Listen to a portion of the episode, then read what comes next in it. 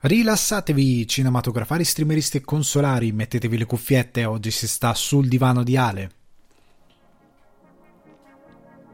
Il pezzo che sentite in sottofondo è So There Are No Fuck Buddies di Sibau e io sono Alessandro Dioguardi, ospite di Sul Divano di Ale che vi ricordo potete trovare su Spotify, iTunes o Apple Podcast, Google Podcast, Deezer, Amazon Music e Budsprout. Questa settimana vi parlo di The Batman, impressioni del teaser rilasciato al DC Fandom. Dune, cosa ne sarà della versione di Villeneuve perché il paragone con il Dune di Lynch non ha senso. Elephant Man torna al cinema in Italia dal 21 settembre. Ve ne parlo dopo averlo visto al cinema. Prime impressioni del film di Uncharted, Tom Holland loda il film, ma i facinorosi del web criticano i mancati baffi di Sally su Mark Wahlberg e infine il momento riassuntone dal Toronto International Film Festival 2020. Cosa significa un festival digitale e quali film da ricordare, ma soprattutto cosa ci dice questo Toronto International Film Festival sul mondo del cinema.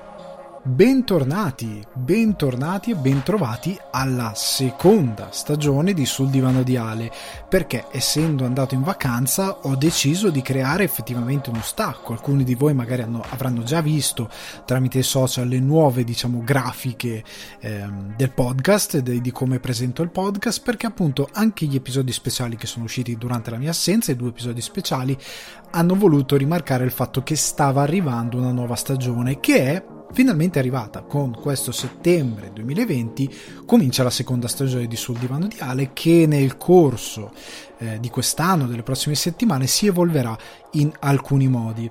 Quindi vi do appunto i benvenuti bentrovati come avete sentito dall'introduzione il podcast è arrivato anche su Amazon Music quindi qualora usaste Amazon Music potete trovare anche lì il podcast. E come avete potuto sentire da questa ricca introduzione c'è molto di cui parlare ed è successo moltissimo mentre io ero in vacanza. È uscito Mulan anche su Disney Plus ci sono state delle controversie è stato accolto molto male. Io non l'ho onestamente preordinato e credo che aspetterò a Natale considerando come è stato accolto il film. È uscito Tenet che io non ho visto perché ero in Sicilia, nelle sale siciliane dove mi trovavo, o erano chiuse, o quelle poche aperte davano After 2 e quindi non l'ho visto. E tornato in Irlanda, io spero ovviamente che in Italia non succeda anche perché non c'è nessuna avvisaglia che possa succedere in Italia, ma in Irlanda per qualche strana ragione hanno rialzato le restrizioni dei lockdown e quindi hanno richiuso i cinema di nuovo. Io ero pronto per andare a vedere Tenet, ero pronto per andare a vedere Memoria di un assassino, Memory of a Murder e non, ehm, non, lo, non non posso farlo, dovevo andare oggi e invece è saltato tutto perché ieri notte, eh, con lo scattare della mezzanotte, so, sono state rialzate le restrizioni, quindi niente cinema, arrivederci.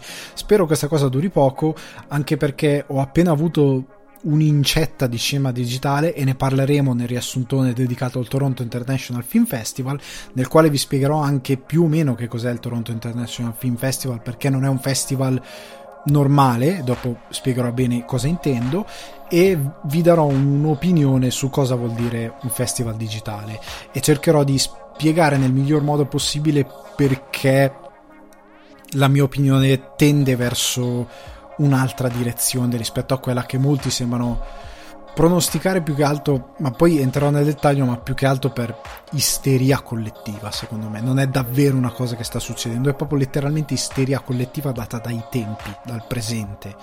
Però credo si risolverà in qualcos'altro.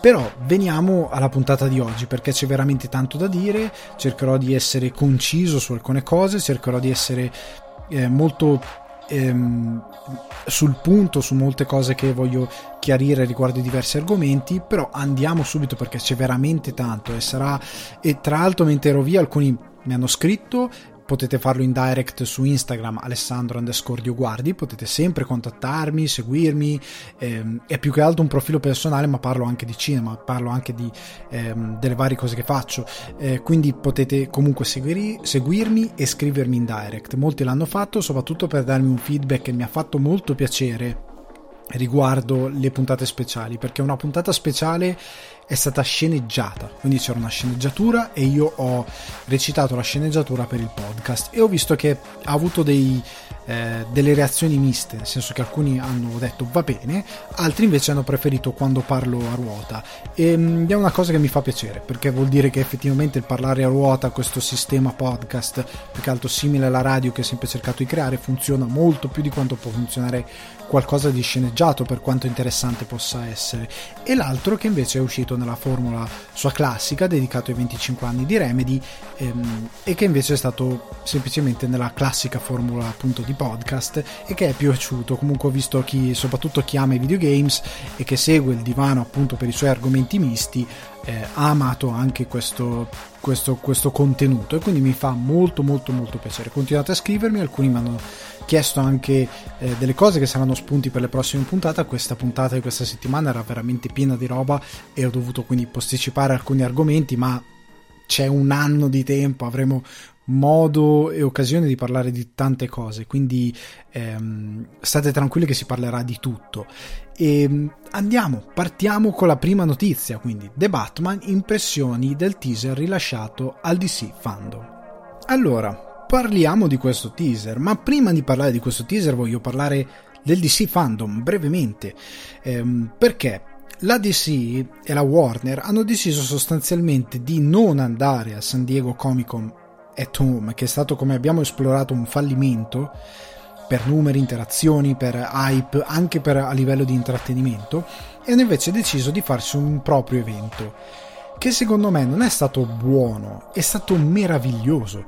Cioè, nel senso che indipendentemente da cosa vi può interessare o meno, perché qua parliamo un po' di tutto, però magari chi mi segue solo per il cinema e magari ha seguito, voleva seguire qualcosa del DC fandom solo per il cinema, può essere rimasto deluso perché l'evento è stato molto settorializzato, cioè nel senso che hanno avuto momenti in cui parlavano di cinema, quindi roba digitale, momenti in cui parlavano di fumetti, è stato tutto schedulato e pianificato molto bene, devo dire la verità, però era un evento omnicomprensivo di tutto quello che è eh, l'ambiente di Comics. È stato presentato anche il nuovo videogame di Batman, che non è di Batman ma della Batman Family. È stata un po' una delusione da un certo punto di vista, cioè è interessante, però ehm, vabbè, non, non, non, entro nel dettaglio di questa cosa perché non voglio andare fuori dall'argomento. Però il DC Fandom, secondo me, riassumendo, è stato molto bello. Prima di tutto perché è stato personalizzato. Cioè, sono mesi, mesi, da quando è iniziato il lockdown o poco prima, che qualsiasi cosa che il pubblico va a mangiare e a digerire è roba in Zoom, roba in streaming, cioè quello che è la realtà dei giovani, detta proprio da boomer, quella che è la realtà dei ragazzi giovani, che è anche la mia perché io seguo un sacco di streamer, è diventata la normalità per molti, ma la normalità fatta male. Cioè, nel senso, perché non hai un Sabaku no Maeku o un Dottor Disrespect o un Marco Merrino che ti fa un minimo di regia dell'evento che organizza, anche se magari loro andranno in live giornalmente, poi nelle live giornaliere non hanno la regia in tutto, però quando devono fare un evento fanno una regia. Non stai guardando una live di Every Eye che ti mette appunto Sabaku e Falconero a commentare come ho visto l'altro giorno il Nightwire che ho seguito con loro ehm, e c'è una regia, un, un un, una schermata minimamente eh, in, diciamo impaginata, anche se il termine è sbagliato non, non, mi viene la parola corretta. Non c'è ecco una grafica a schermo fatta bene, non c'era quella roba lì, era roba di zoom, fatta da gente che chiaramente dopo anni a prendere a perculare i vari PewDiePie, i vari streamer, Ciccio Gamer e quant'altro, eh, si ritrovano a fare questa cosa come il Davide Donatello si ritrova gente che probabilmente un secondo prima era in pigiama e un secondo dopo si mette a parlare tipo nonno su Skype ed è imbarazzante. Ed è, ed è, stato veramente imbarazzante. Molti eventi, il Comic Con Home è stato fallimentare perché è stato imbarazzante. Invece in DC Fandom hanno organizzato una vera conferenza personalizzata che ha portato il pubblico fuori da quella sfera e il fatto di avere tutti i disegni di Jim Lee con tutta quella grafica dove c'era un presentatore che non sembrava nella sua stanza su internet, ma che era un presentatore messo in una stanza con un green screen e una regia creata gli apposta per fare quella roba lì, ha significato parecchio perché ti ha portato fuori e ti sembrava di vedere anche un, quello che può essere un programma televisivo ma sul web. Poi c'erano i collegamenti degli attori magari o di, di alcuni protagonisti via Zoom o quant'altro, ma era inserito in un contesto che ti portava talmente fuori che ti davano un impatto diverso. Il fatto che ci fossero dei presentatori che non erano via Zoom, ma erano appunto in questa situazione, questo studio tra virgolette virtuale. Il fatto che tipo The Rock ha presentato Black Adam in questa, anche lui questo studio con tutta la grafica attorno, è stato col teaser fatto da Boss Logic, è stato comunque molto dinamica come situazione e ha portato veramente fuori. Io ho guardato diversi panel, soprattutto quelli eh, cinematografici, non sto a parlare di tutte le novità perché voglio parlare di The Batman. E comunque è un evento promosso su tutta la linea. Per quanto riguarda The Batman, quello che abbiamo visto, se non sbaglio, è il, un teaser creato col 30% di quello che è stato ripreso dal film. Il 30%.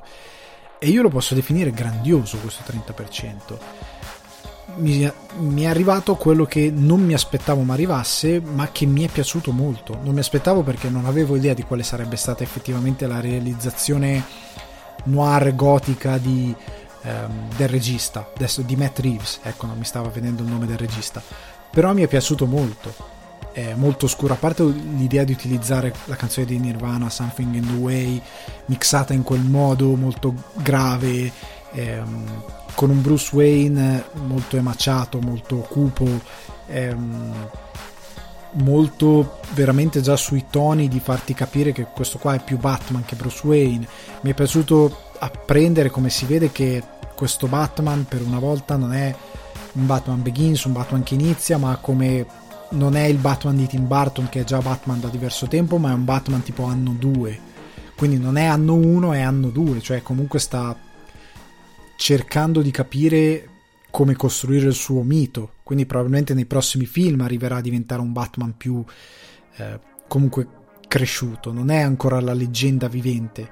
Sarebbe interessante vedere un film dove Batman è già una leggenda, è già Batman ed è già conosciuto, ha già affrontato i criminali e li sta riaffrontando per altre cose. Cioè sarebbe bello vedere un mondo narrativo nel cinema dove Batman è già Batman e affronta dei nemici che già conosce perché c'è una storia in corso, ok? Secondo me sarebbe molto interessante, perché il film non deve per forza pedissequamente raccontarci l'inizio.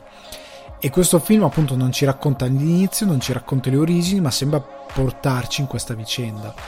Con un cattivo che sembra l'enigmista, con, eh, che sarà interpretato da Paul Dano, che è molto serial killer, cioè molto eh, pesante e mi piace questa cosa perché il mondo, come ho detto in altre occasioni, il mondo di Batman è gotico, è pesante, non è leggero, cioè Go- Batman ha a che fare con degli assassini, non stiamo parlando del Batman, dimenticate magari quello un po' da, da cartone animato, quello che molti hanno introiettato in base a alcune incarnazioni secondo me davvero leggere.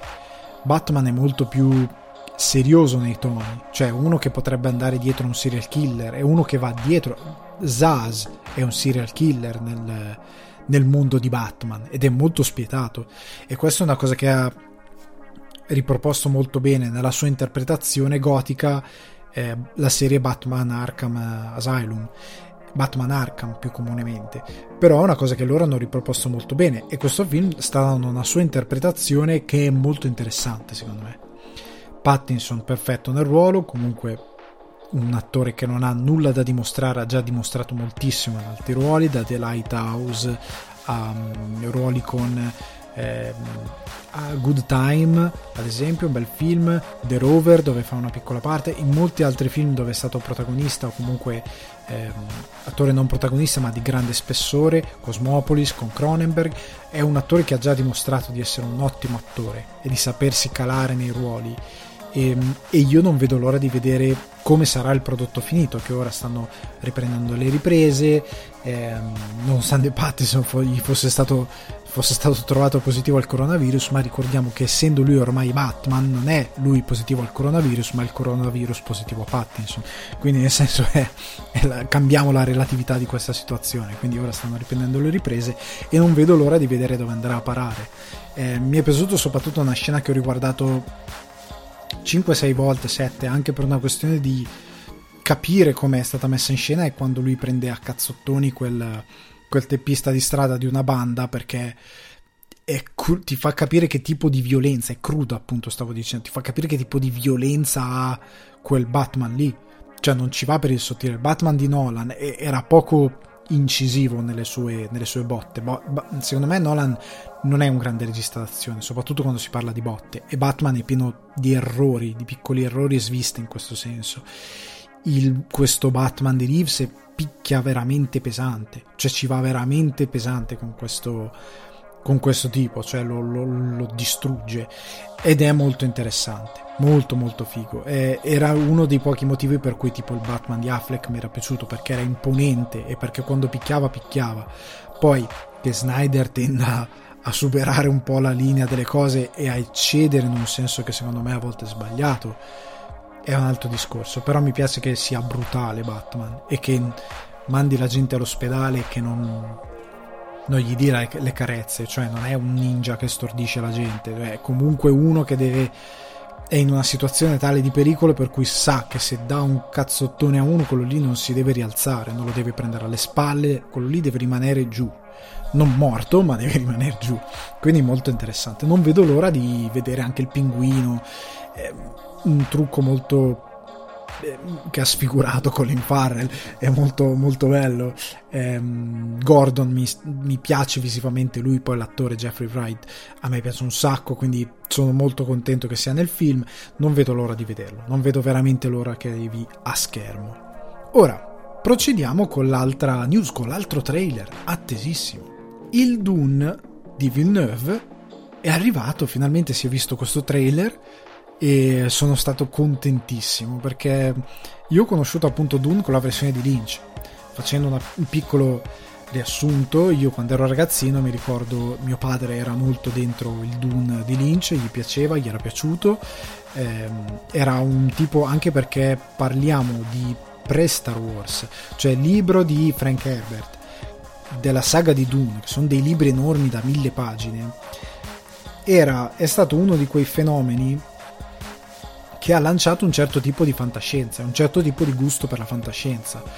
Oltre al fatto di essere una fantascienza molto densa, quindi piena di dettagli, e molto particolare, cioè anche fondata su un tipo di pensiero che negli ultimi anni si sta ritrovando, anche se tanti la diffondono in modo poco chiaro e truffaldino, ma l'idea della spiritualità è molto presente. A me questa cosa che c'è nel trailer eh, Fear is the Mind Killer, cioè la paura eh, uccide la mente è, l'assassino della mente tradotto malissimo alla carnarsi eh, Fear is the mind killer eh, è molto bello quel concetto, è un concetto, il concetto dei sogni. Per questo Lynch, per certi versi, come Jodorowsky, a dire la verità, sarebbe stato molto perfetto per Dune, perché sono registi che vanno molto sopra le righe. Villeneuve non so quanto sarà capace di misurarsi con quel tipo di cosa. Io lo vedo molto cupo, il Dune di Villeneuve. Quello di Lynch era più solare per certi versi, perché comunque sì, è un determinato tipo di battaglia, ma comunque c'è di mezzo i sogni, un certo tipo di, spiritu- di spiritualità.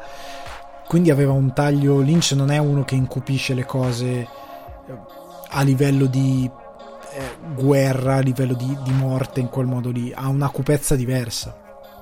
E il suo Dune era molto solare. Quello di Villeneuve sembrava molto più cupo, però ha dei personaggi che mi piacciono tantissimo, oltre al fatto che eh, IMDB ha fatto un video che gira su internet, quindi sicuramente l'avete visto, qualcuno avrà fributato di brutto e riproposto come una cosa loro, dove praticamente mettono a confronto le immagini del Dune di Lynch con quello di Villeneuve, ce ne sono alcune praticamente speculari, riprodotte uno a uno.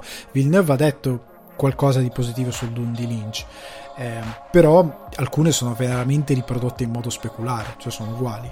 E, ehm, io trovo che non, se non avete mai visto Dune, quello di Lynch, se non conoscete la saga, piuttosto leggete il libro. Se volete avvicinarvi a quella roba lì, quando io ero ragazzino c'erano addirittura i videogiochi, punta e clicca di Dune.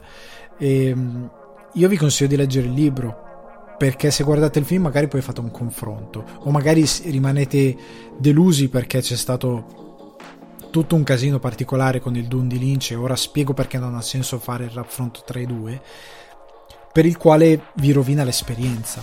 Cioè non state a fare il confronto perché il Dune di Lynch è un film che per via delle ambizioni di De, di De Laurentiis che voleva rispettare gli standard delle proiezioni in sala, perché allora non c'erano multisala, c'erano le singole sale, quindi mandare al cinema tre ore di film come voleva Lynch non era pensabile, quindi è stato tagliato tipo 2 ore e 20, che era più o meno lo standard, 2 ore e 16, adesso non mi ricordo, era più o meno lo standard dell'epoca, ha, hanno distrutto il film, perché hanno sì, Lynch ci ha messo del suo in quel, in quel cut lì, nel senso che magari diciamo includi sta cosa piuttosto che quella, però se ti tagliano 40 minuti e passa di film e ci sono delle scene fondamentali che lì non ci sono e sono state coperte da dei voice over che praticamente vanno a colmare delle cose che non ci sono e quindi non capisci le scene, tu mozzi il film parecchio.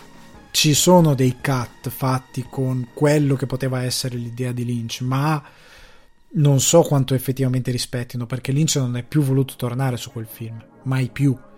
E quindi non so quanto, quanto siano fedeli. Cioè, magari guardateli per farvi un'idea. Però quel film, anche in un documentario della BBC, De Laurenti stesso dice che è stato ucciso in sala di montaggio. E quindi non avremo mai probabilmente l'esperienza che dovevamo avere però vi posso dire che non è vero come memoria storica di adesso che revisiona tutto nel bene e nel male, quel film lì è orrendo. Cioè, orrendo è un'altra cosa. Ha le scenografie di Geiger, ha gli effetti di, di Rambaldi che sono incredibili, ehm, ha delle idee visive di Lynch che sono straordinarie, il modo in cui sono ehm, sono proprio progettate determinate scenografie che ha fatto Lynch stesso.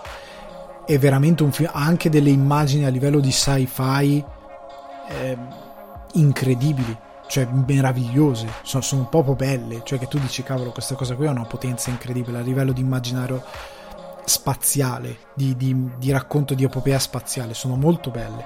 Poi purtroppo ha dei difetti di narrazione dato dal montaggio eh, cose che non si capiscono bene perché appunto è stato tagliato in un modo criminale e non è arrivato il film che doveva arrivare. Ma definirlo un film orribile per me è proprio un... è proprio perché sei cresciuto con questa memoria storica, lo guardi sapendo già che il film è orribile e tu ci butti roba sopra. Ma se tu, se io sono sicuro che se al pubblico, molto pubblico che lo guarda adesso sapendo che il film è orribile se gli cancellassero quella conoscenza lì e lo mandassero in sala a vedere Doom direbbero ah, ok, Dune scusate. Ah ok va bene. Cioè non lo prenderebbero né male né bene perché come è arrivato in, in Europa e quel film è andato bene rispetto agli Stati Uniti. Ed è rimasto come un cult mio papà aveva la videocassetta di Doom. Significa che comunque il pubblico ci ha trovato una connessione ci ha trovato qualcosa ok mancano delle cose a livello di narrativa, ok, cioè non sono cristalline molte cose a livello di narrazione, va bene, ma il film non è brutto. Cioè è questo, è questo che va reso chiaro, non è ehm, tanta roba, non è tipo quello del, delle Wachowski con, con l'uomo cane, adesso no, Jupiter Ascending, che è un film veramente orribile, non è quella roba lì, che ha anche delle performance di attori che non recitano non recitano, non è quella roba lì. È un film che comunque lo guardi con una tecnica enorme messa dietro, con degli effetti speciali enormi messi dietro, con una bella colonna sonora. È un film che secondo me è guardabile. Il problema è che c'è questo incidente della memoria storica del pubblico falsata da ricordi che vengono ingigantiti, ricordi non propri che vengono ingigantiti, perché c'è gente che dice Doom è un film orrendo senza averlo visto, sono generazioni intere che lo giudicano un film orrendo senza mai averlo visto perché si legge su internet che è un film orrendo o si sa che è un film orrendo e ne parlano male a prescindere, come Nicolas Cage per esempio, c'è il fattore Cage, Cage è stato in alcuni film più belli della storia del cinema Cuore Selvaggio ehm, e altri, eh, eh, Lord of War, è stato in alcuni film incredibili, dove lui funziona come attore. Eppure capita a volte andare al cinema, vedere dei film dove lui è un attore normale e vedere la gente, i ragazzini soprattutto, che entrano in sala per ridere di Nicolas Cage che recita, perché su internet c'è scritto Nicolas Cage fa ridere, perché sulle magliette la sua faccia con gli occhi da pazzo e quindi la gente fa sta cosa. Quindi ha una memoria storica che non è loro, ma che gli è stata tramandata dai meme che esistono nel mondo riguardo determinate cose che loro danno per veri perché sì. senza fare una valutazione. Quindi c'è gente che magari vede Lord of War e dice che Nicolas Cage fa schifo perché Nicolas Cage fa schifo. La stessa cosa è con Dune. C'è un preconcetto alla base che è figlio di un meme che fa dire che quel film è brutto, quando in verità è un film non, ben, non, è, non è ben riuscito. È un film mediocre che ha dei problemi di narrazione dati da questo montaggio folle, ma che ripeto, dal punto di vista di regia, di effetti speciali, inquadrati nell'epoca ovviamente, è grandioso, perché gli effetti di Carlo Rambaldi sono straordinari. Cioè, non, non, non, puoi guardare quegli effetti e dire che sono brutti. Cioè, era il più grande effettista al mondo, italiano, Carlo Rambaldi, Alien e T, aveva fatto tutto lui. Non si può dire che i suoi effetti sono brutti, come non si può dire che la regia di Lynch è brutta. Se no, probabilmente per me, per come lo vedo io, Lynch non è un regista d'azione e quindi secondo me tante scene d'azione non sono dinamiche come avrebbero potuto essere girate da un Ridley Scott per dire che qualche anno dopo, prima, adesso non sto ricordando bene la timeline, forse dopo, avrebbe fatto Alien che era molto più interessante per certi versi. Quindi è quella roba lì. Se non avete mai visto Dune, non guardatevi quello di Lynch, non perché mh, mm, voglia denigrare quello di Lynch, ma se volete poi capire cosa vi aspetta al cinema, piuttosto leggetevi il libro non state a guardare un film di Lynch che poi vi dà un'idea e poi vi andate al cinema c'è un'altra cosa. Ok? Piuttosto leggetevi il libro. Poi a posteriori o semplicemente se sapete già più o meno che cos'è Dune e volete avere la curiosità di guardare quel film, guardatelo. Fatelo tranquillamente. È, è meglio di Jupiter Ascending, cioè ve lo dico man- cioè, tranquillamente. Quindi, ehm, il paragone non ha senso. La conclusione è che il paragone non ha senso. Veniamo alla prossima news che riguarda il ritorno di Elephant Man al cinema, giusto per rimanere sempre in ambito Lynch dal 21 settembre, quindi praticamente oggi sto registrando è sabato 19, tra un paio di giorni, eh, rispetto a quando sentirete il podcast, arriverà in sala in Italia Elephant Man, o meglio arriverà, verrà riportato in sala perché è già uscito 40 anni fa, più o meno 50, 40 anni fa circa, eh, e ritornerà in sala. E io l'ho visto, eh, in Italia lo distribuisce la Cineteca di Bologna che ringraziamo sempre per il lavoro che fa perché fa un lavoro straordinario. E senza la Cineteca di Bologna non avremo tanta roba, compresi anche i restauri dei film di Fellini che io ho visto La Dolce Vita restaurato nella Cineteca di Bologna, l'ho visto qua a Dublino e l'ho visto perché esiste la Cineteca di Bologna, perché in Italia c'è questa meravigliosa abitudine di dire Fellini maestro, ma se io voglio comprare un Blu-ray di Fellini lo devo comprare in estero, perché Fellini è un maestro.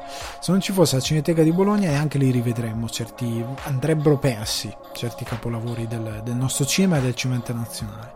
Grazie alla Cineteca di Bologna che distribuisce la versione restaurata, curata da Lynch di Elephant Man in 4K, io vi consiglio di vederla perché è un film che non è invecchiato di un giorno. Cioè, nel senso che anche grazie al suo setting eh, storico, cioè anche grazie al fatto che è una storia vera ambientata nel, nella prima metà del Novecento, nel, nell'epoca del, del, dell'industrializzazione dell'Inghilterra, questa storia non può invecchiare cioè nel senso che il film in costume no, non ha effetti speciali, non ha, anzi molti costumisti credo eh, anche per vicinanza al tempo fossero e anche per ricerca delle location fosse più facile a loro fare quel film che adesso. Tant'è, anzi, vi dico questo: c'è la mia monografia su YouTube. Ecco, mi autosponsorizzo su YouTube. Cercate Alessandro Di Guardi, c'è il mio canale, c'è tutta la monografia di David Lynch che dura 6 ore, tipo, è divisa in parti, quindi ve la potete smazzare con calma. E c'è la sessione dedicata a Elephant Man dove dico una delle cose che dico, se non ricordo male, ehm, è che praticamente poco dopo aver girato il film il DOP, se non sbaglio, quindi il direttore della fotografia, è ritornato a Londra per altre questioni e alcune location che avevano utilizzato per rievocare quel, quella Londra erano scomparse perché Londra era in boom economico, stavano ribaltando la città e tante location dell'epoca che erano rimaste sono scomparse. Tant'è che anche eh, L'uomo che inventò il Natale, il film su Dickens, uscito un paio d'anni fa al cinema, che dovrebbe essere ambientato a Londra, in verità è girato in parte a Dublino.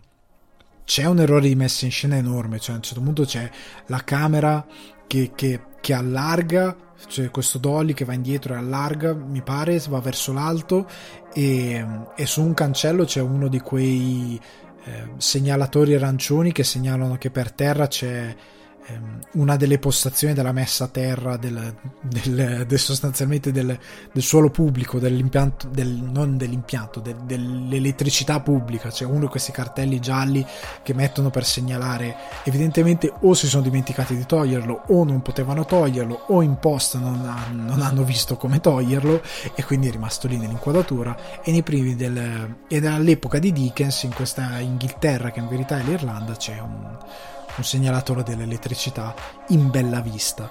Eh, errori così ne fanno in continuazione, eh, anche in eh, Sing, Sing, Street mi pare, quello del regista irlandese che lui fa solo film con la musica, c'è questa be- meravigliosa inquadratura, siamo negli anni 80, lo sono fuori da scuola, tra l'altro giravano vicino dove mia moglie, all'epoca la mia ragazza aveva il suo studio e passammo di lì eh, gi- giravano in questa strada chiusa, che però alla fine la strada, diciamo, sfociava su una via principale dove passavano le macchine. E nel film a un certo punto si vede un bel taxi moderno che passa, su, che passa in fondo con tanto di pubblicità sopra, quindi meravigliosi, meravigliosi tutti.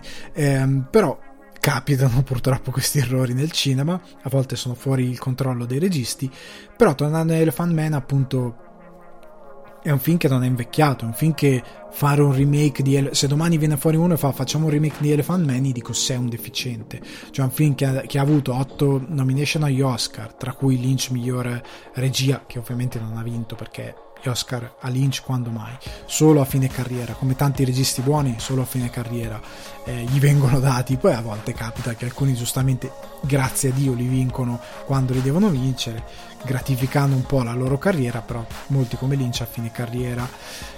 E Lynch avrebbe meritato anche nomination in altre situazioni come Inland Empire che vabbè non sollevo questa discussione magari la riserviamo per un'altra volta su come eh, Roma sia stato eletto a opera incredibile, unica di un regista coraggioso, quando in verità Inland Empire lasciamo perdere. Allora, veniamo a Elephant Man, torniamo. È un film che non avrebbe senso remakizzare, perché è stato girato in una Londra perfetta, con dei set perfetti, con delle location perfette originali che riproducevano benissimo l'epoca e che ora non sono più lì e che non esistono più, men che meno ora nel 2020 è un film che ha degli attori meravigliosi, Anthony Hopkins, eh, John Hurt del, nel ruolo dell'uomo elefante.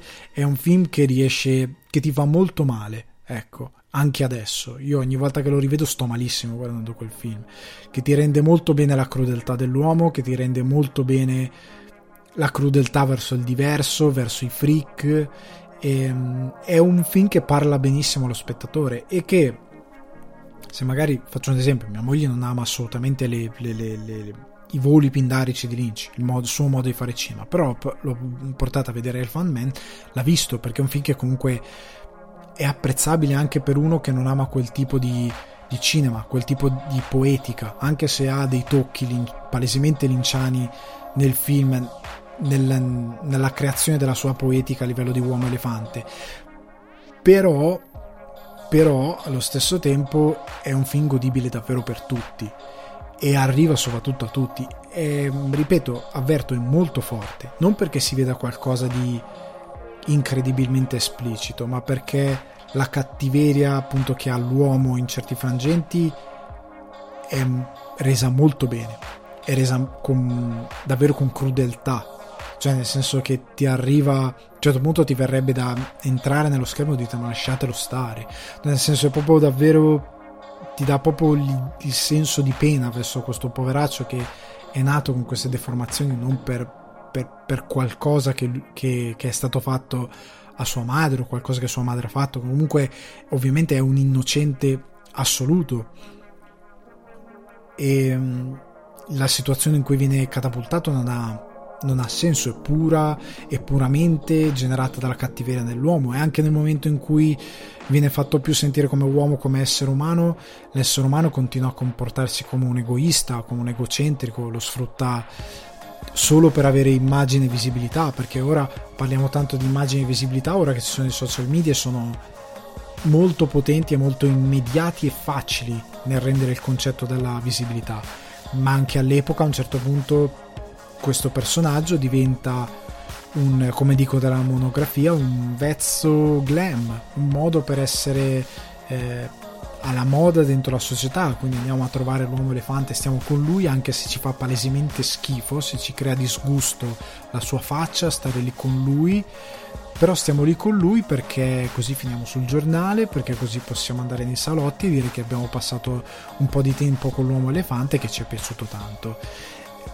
E quindi è davvero davvero interessante. Io andrei a rivederlo anche domani. Io l'ho rivisto poco tempo fa perché in Irlanda l'hanno riportato eh, a luglio e lo consiglio a tutti, andate a rivederlo perché è stupendo. È un film che davvero insegna molto, secondo me, quando si parla di diversità, di bullismo ehm, nelle scuole, in particolar modo di diversità, non fategli vedere quei film, non fatevi vedere davvero quella roba lì di eh, 13 Reason Why, che è anche reazionario per molte cose, fategli vedere piuttosto cioè diseducativo quella roba lì, non perché parli della violenza, ma perché ne parla in modo stupido nelle reazioni che hanno gli adulti e nelle reazioni che hanno i ragazzini stessi nei confronti della cosa. È proprio stupido. Fategli vedere piuttosto Elephant Man, perché quantomeno nell'essere molto forte ti manda bene il messaggio. E bisogna anche combattere questa cosa che fin come Elephant Man non ne fanno, diciamo, più scusate se magari suona retorica questa cosa, ma non ci sono più anche perché si mette molto spesso da parte l'incisivi, l'incisività dei messaggi in favore di, un, di una voglia di edulcorare le cose per, perché si ha paura che un messaggio troppo incisivo sia violento verso chi guarda, quando invece è abbastanza palese sotto gli occhi di tutti che molte persone sono desensibilizzate perché non vedono le cose in modo incisivo. C'è un edulcorazione dei messaggi che è talmente forte e spesso, talme- e spesso quando si prova a dare incisività invece erroneamente si spettacolarizza, quindi si fa l'errore opposto, che la gente si è des- desensibilizzata verso molte questioni. È proprio completamente ehm, non mi viene in, è insensibile, sì, è numb, cioè in inglese si dice numb, nel senso quando sei addormentato, come un arto addormentato che non sente più il dolore, non sente più niente ed è così. Elephant Man ti risveglia da quella cosa lì, ti fa veramente sentire il dolore di tutto quello che subisce questo poveraccio. Eh, John Merrick. Quindi vi consiglio dal 21 settembre per favore andate a rivederlo in sala, cercate delle sale vicino a voi che lo fanno vedere, anche se come dicevo in apertura c'è il dramma di avere Tenet al cinema e le sale fanno After 2 però vabbè raga provateci. Se c'è una sala vicino a voi mettetevi in macchina con degli amici fate, fate car sharing mettetevi in macchina in 5 guida 1 vi date il cambio quello che è andate a vedervi Elephant Man che male non vi fa Veniamo invece alla successiva notizia che riguarda le prime immagini di Uncharted. Uncharted anche lui ha ripreso, eh, sono ritor- sono, si sono rimesse in moto le riprese, ho detto ripreso 600 volte, sono rimesse in moto eh, fi- il filming, quindi è ripartito, eh, hanno ripreso a girare, Tom Holland è tornato sul set con Mark Wahlberg che interpreta Sully, se non conoscete il videogame Sully è questa specie di spalla, braccio destro del protagonista, eh, che è interpretato appunto da Tom Holland, eh, Drake, Nathan Drake. Eh, io sono un po' ancora stranito per la scelta di Nathan Drake, nel senso che c'è Fillon che per anni era lì per fare, per fare Uncharted, che era perfetto perché lui aveva fatto adesso Firefly, tutti questi show e film d'avventura dove lui aveva la faccia perfetta. Cioè, se, se Guardiani della Galassia fosse stato ai tempi di di Nathan Filon Star-Lord sarebbe stato Nathan Filon cioè se, senza dubbio cioè era perfetto per quella cosa lì. È quel tipo di eroe un po' cazzone però duro ma buono e um, Uncharted che ha un protagonista che sì è una storia che sì si prende sul serio ma che è molto alla Indiana Jones con un protagonista molto leggero molto sulle righe eh, che quindi può funzionare. Tom Holland mi sembra troppo bambino. Non so perché se magari negli occhi lo vedo ancora io così, devo abituarmi a vederlo più adulto, ma lo vedo troppo ragazzino. Magari quando uscirà il film mi sembrerà perfettamente adulto e si starà bene.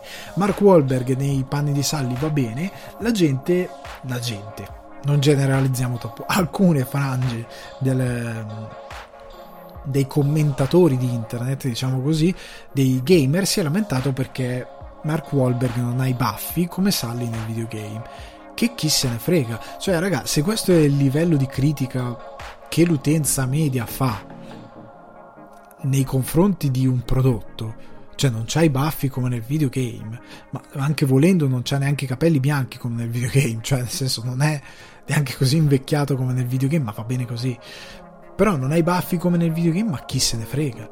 Cioè l'importante è che rispecchi bene il personaggio. Io posso capire che una certa estetica cioè se fosse stato biondo coi capelli lunghi avrei capito, ma siccome più un personaggio è quello va bene. Cioè, per me Sully va bene finché lui rimane il personaggio che abbiamo conosciuto nel videogame.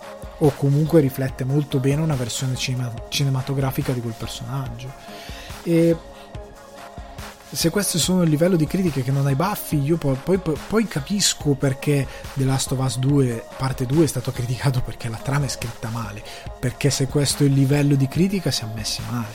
Cioè se il pubblico bada a queste cose veramente secondarie vuol dire che non, non, ci siamo cioè vuol dire che tutto lo storytelling che viene fatto tra videogame, cinema eh, non viene assorbito per niente cioè vuol dire che il pubblico è un muro di cemento armato e tu gli lanci la storia più bella del mondo e questa storia impatta, cade per terra gli rimane magari stampato il titolo però tutto quello che c'è dentro va via. Perché non, non, non riesco a capire.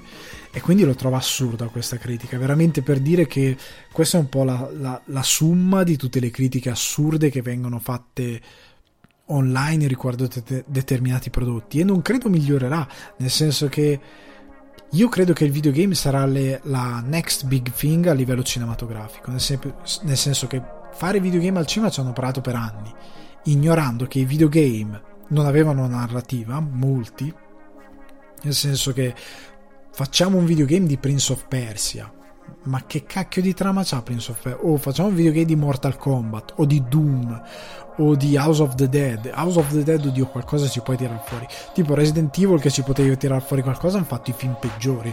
Cioè, non ho capito lì. L'unico gioco che ha una lore, una narrativa ben definita da sempre, cavolo, tirarci fuori qualcosa di bello? No. Zero. Distrutto. Ehm, I anche per una questione tecnica di CGI e quant'altro, molti videogame portati al cinema non avevano senso.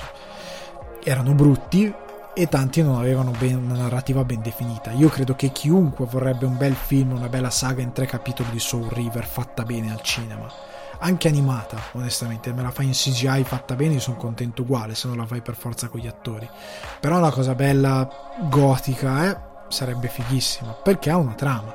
Come Metal Gear Solid io ho paura che diventi veramente un film a un certo punto perché ha una narrativa enorme che è difficile da convertire in cinema e che richiederà un budget da cioè Metal Gear richiede un budget da endgame cioè nel senso richiede un budget enorme non richiede un budget da non puoi dare 50, 50 milioni di dollari per fare Metal Gear.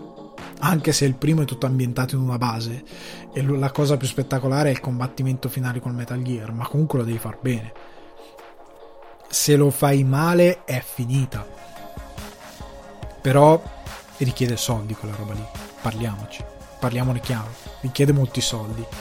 E um, ora che finalmente abbiamo God of War, Uncharted, ehm, persino di Half-Life, nonostante abbia, però questo l'ho detto nel podcast, re, relativa alla narrativa dei videogiochi, persino Half-Life, se sei furbo ci puoi fare un bel film, però hai bisogno di CGI, effetti speciali, setting fatti come si deve, di dare una voce a Gordon Freeman, che è una cosa non facile considerando che non parla, però è un vantaggio perché daresti una voce a un protagonista silenzioso.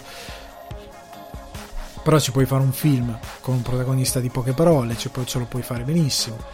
Ehm, io credo che Half-Life, anzi quasi quasi una serie tv, comunque io credo che dopo aver munto i fumetti, soprattutto la Marvel. La Marvel, secondo me, potrebbe tra Fantastici 4, Spider-Man, ma con Spider-Man c'è sempre una diatriba di diritti, arrivare a creare un nuovo un nuovo ciclo.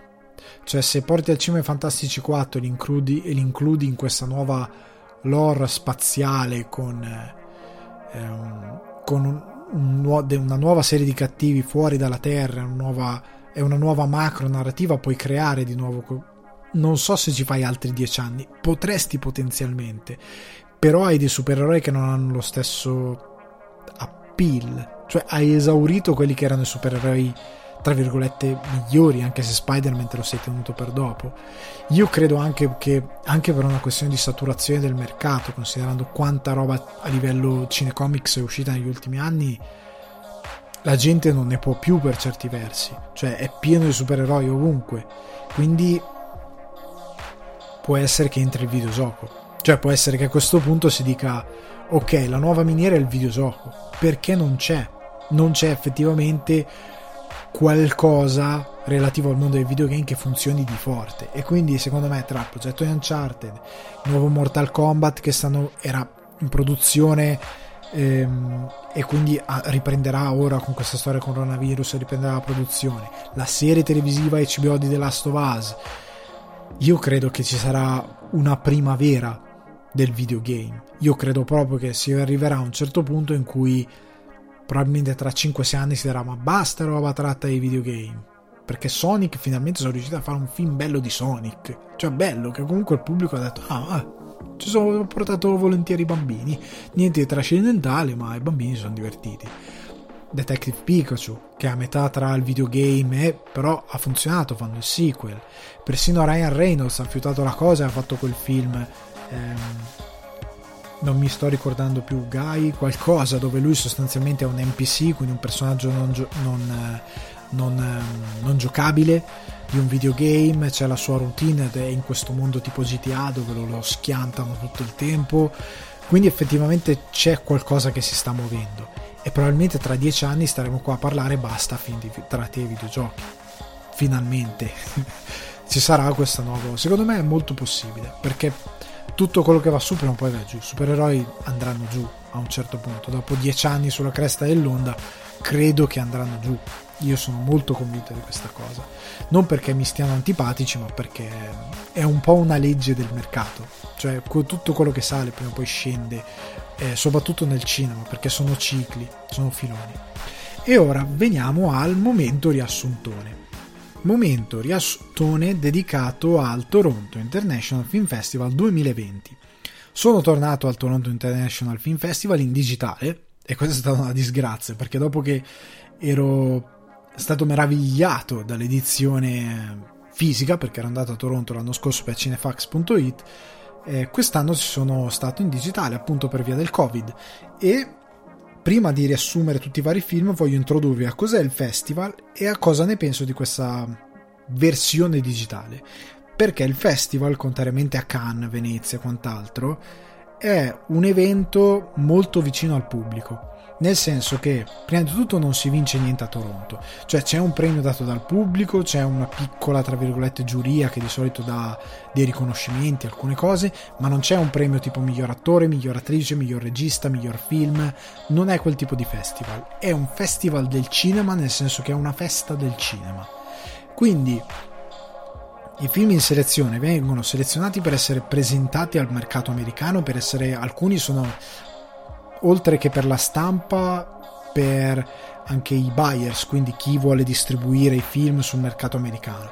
Però quelli in selezione del festival sono quelli che vengono presentati per quell'annata eh, di cinema americano, quindi tutto quello che eh, viene lanciato a Toronto generalmente è quello che sarà grande poi al cinema o anche nella stagione dei premi Oscar. Infatti l'anno scorso ehm, Le Mans 66, Joker, ehm, un amico straordinario, eh, Knives Out, adesso non mi sta venendo a cena con delitto in italiano, eh, tutti questi film, Judy, ecco Judy c'era, eh, c'erano tutti questi film che poi sono stati importanti sia nella stagione dei premi che a livello di incassi per botteghino e quant'altro perché si presenta letteralmente la nuova stagione. Ah c'era anche Martin Eden l'anno scorso anche Cima Italiano eh, il il Traditore, eh, c'era tanta roba, c'è sempre tanta roba a Toronto, cioè i film che vogliono anche andare negli Stati Uniti a livello di distribuzione vanno a Toronto.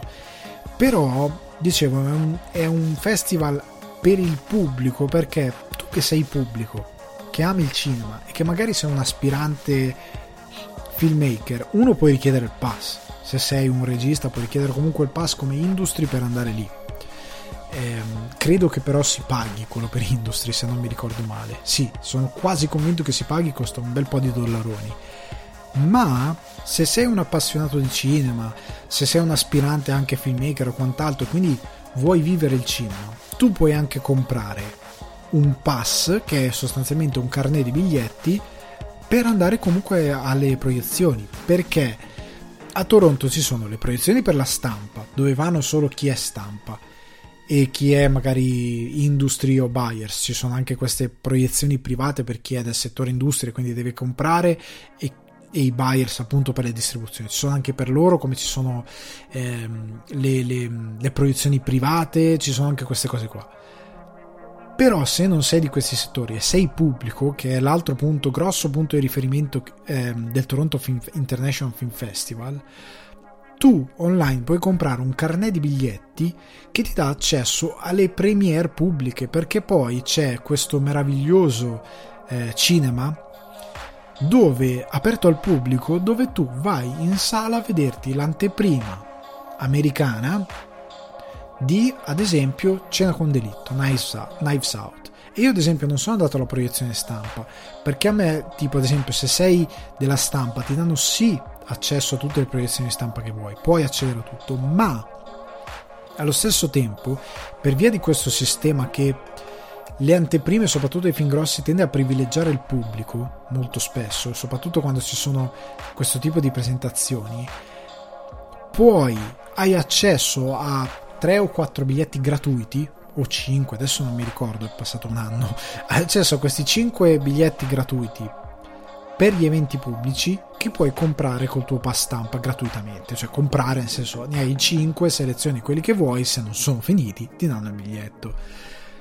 Perché a queste presentazioni c'è il cast, il regista, io appunto sono andato a vedere Knives Out, c'erano fuori tutte le persone e anche colleghi con telecamere che provavano a fare le interviste al cast e ai registi che si fermano lì, ad esempio per quella di un amico straordinario, Tom Hanks è sceso dalla macchina e ha cantato con il pubblico la canzone che poi è la sigla del, dello show di Mr. Rogers, l'ha cantata con tutti, è andata su internet questa cosa e mm, tu vai lì io ero lì a vedere Knives Out e eh, ho visto tutto il cast, c'erano tutti, eccetto Michael Shannon che non c'era, tutti gli altri c'erano. Vedi il film, prima del film c'è una presentazione del regista che parla brevemente del film, parte il film, te lo vedi tutto, finisce il film, entra il regista con tutto il cast e c'è un QA e le domande le fa il pubblico. Tant'è che uno per Knives Out mi rubò la domanda perché io volevo chiedere questo è un cioè ci fai un franchise. È chiaro che questo è il tuo Poirot e ci puoi fare un franchise. E uno l'ha chiesto prima di me quindi io non ho fatto la domanda. Però il pubblico tu alzi la mano ti seleziona e fai domande ed è bellissima questa cosa. Poi puoi fare domande agli attori c'è chi ha fatto la domanda a Daniel Craig c'è chi l'ha fatto a Chris Evans a Jamie Curtis e puoi fare delle domande a loro. Perché è un festival per chi ama il cinema e per il pubblico. Ed è bellissimo che tu possa essere lì con loro. E è trasparentissimo nel senso che è un evento come un altro. Cioè vai online e ti compri il biglietto. Ti compri più che altro il carnet di biglietti.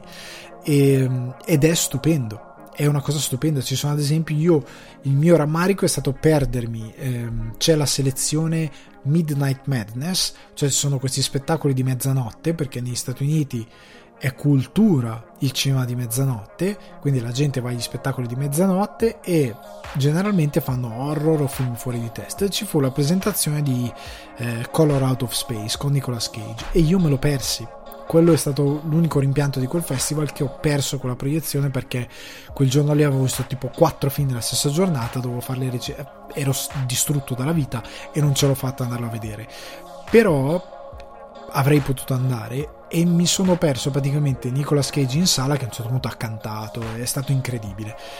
Comunque è bello perché è un evento per il pubblico.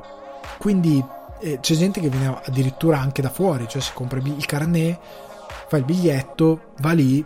Io ho conosciuto anche ragazzi appunto americani che volavano in Canada a Toronto per vedersi il festival o per, per andare agli eventi industry dove fare connection, conoscere persone è un festival stupendo, è in mano ai volontari, nel senso che chiunque sia lì è un volontario, è uno che a, volte anche persone adulte, persone di 50 anni che stanno lì e sono, fanno i volontari eh, perché loro culturalmente hanno questa cosa di restituire alla società quindi fanno i volontari e, ed è molto bello. Non è, non è quel sistema, eh, ad esempio in Italia, anche per una serie di, di vizi di forma, l'idea di fare il volontario a un festival viene visto male perché dice ah sì tu lavori non ti pagano eccetera eccetera ti sfruttano ti trattano male che molte cose sono verissime. Però là è, un, è più una questione di eh, abbiamo bisogno di supportare questa cosa che da solo altrimenti non si supporterebbe. Infatti ha sponsor gente che fa donazioni e nonostante sia un evento enorme con personaggi di un certo spessore ed è tutto al, in plain sight, diciamo, all'aria aperta, cioè si, si, si, tiene in una strada dove ci sono i vari cinema, è tutto sotto lo sguardo di tutti e tu cammini per strada e hai queste esperienze incredibili. Quindi è un festival meraviglioso. Cioè io credo anche per la stampa Cannes è stressante, è bellissimo ma è stressante. Toronto è difficile perché comunque devi vedere tanta roba, devi stare in giro tanto, lavorare ai festival è molto faticoso, ma è meraviglioso, è un'esperienza che ti dà indietro tanto, cioè io ero contentissimo eh, di essere lì, anche quando ero stanco ero molto contento, è un'esperienza che ti dà parecchio, è proprio divertente, l'unico appunto altro rammarico è che non c'era nessun altro cinefax con me come è stato invece a Cannes, è molto difficile perché ero in Canada, quindi è molto difficile eh, raggiungere il Canada magari per i ragazzi che stanno in Italia ma rimane il fatto che credo che si sarebbero divertiti ci saremmo divertiti in generale moltissimo perché è un festival che ti dà più occasione di, di fare amicizia di, di, di, essere più rilassato è bello fai le code per un film ci sono giornalisti ci parli ci fai due chiacchiere è, è tutta una situazione molto più rilassata non c'è lo smoking non c'è la formalità è proprio rilassato, ecco. E io credo sia forse il festival più bello al quale sono stato. Eh, l'idea proprio di festival che mi piace, di essere poco anche pretestuoso, cioè molto alla mano. E quest'anno purtroppo appunto per via del Covid c'è stata la versione online che ammetto è stata minata da alcune problematiche e da una ehm, una diffusione non troppo organica, non per colpa tanto dell'organizzazione, ma per colpa di tanti limiti da, del fatto di avere un festival online, quindi di avere una cosa in digitale, quindi la paura magari di avere, per quanto assurdo possa sembrare, fenomeni di pirateria, anche perché il pubblico poteva comunque comprare dei carnet per le visioni online, di biglietti, come poteva andare se eri in Canada c'erano le premiere in drive-in o comunque nelle sale hanno tenuto dei eventi fisici, però ovviamente per i giornalisti non era possibile, perché una quantità di giornalisti è enorme e quindi non era possibile quella cosa lì. Per gli eventi pubblici puoi limitare, per i giornalisti è, è complesso, devi riempire una sala perché devi far arrivare quel film a quanto più persone, a quante più... Eh, anche di industrie buyers possibili, devi, devi diffonderlo in tutto il mondo, perché è un festival internazionale, oltre che avere l'invito di tutti, cioè avere tra gli invitati col badge stampa tutta la stampa americana, c'è anche quella estera. Quindi era difficile. Come facevi? Dovevi limitare moltissimo i badge da dare. In questo modo era più facile facendo online. Il problema è che è la dimostrazione che il cinema da casa non funziona. Non funziona mai nella vita. Cioè, anche dei film che mi sono piaciuti mi sono arrivati depotenziati. Perché soprattutto nei primi giorni che ero ancora in Sicilia, quando è cominciato il festival e quindi ero ancora in vacanza, a casa qua a casa mia l'ho visto sul computer alcuni film scusate sul, su attaccato il laptop al, al alla televisione del salotto l'ho vista sul salotto, ma molti film li ho visti sul portatile. Guardarti un film che è ideato per la sala su uno schermo di 14 pollici, per quanto noise cancelling stupende siano le mie cuffie, l'impatto è veramente diverso. È inutile, io continuo a sostenere che chi dice eh ma tu a casa con un bel impianto, un bello schermo, non è una questione di avere un bel impianto e uno schermo grande. Anche perché parliamoci chiaro, a meno che voi non siate George Lucas, che si fa la sala cinematografica con l'impianto THX a casa sua, voi non potete avere replicare l'esperienza. Cioè, non prendiamoci in giro. La può replicare il figlio di Berlusconi, probabilmente, l'esperienza. Ma voi, per quanto può essere grande il vostro televisore, non potete replicarla. Neanche col proiettore a proiettare il film sulla parete di casa vostra. Anche perché io. Che cacchio di casa abitate con le pareti completamente spoglie, così grandi? Ehm, non lo potete replicare. Il cinema è una di quelle cose che vive dell'esperienza in sala perché è insito nella natura umana quella di ascoltare una storia e di radunarsi attorno al fuoco per farlo. Esperienza che lo dimostra, eh, ero in Sicilia, ero a Cefalù, dove hanno girato un cinema, nuovo Cinema Paradiso e hanno proiettato un nuovo Cinema Paradiso sul mare.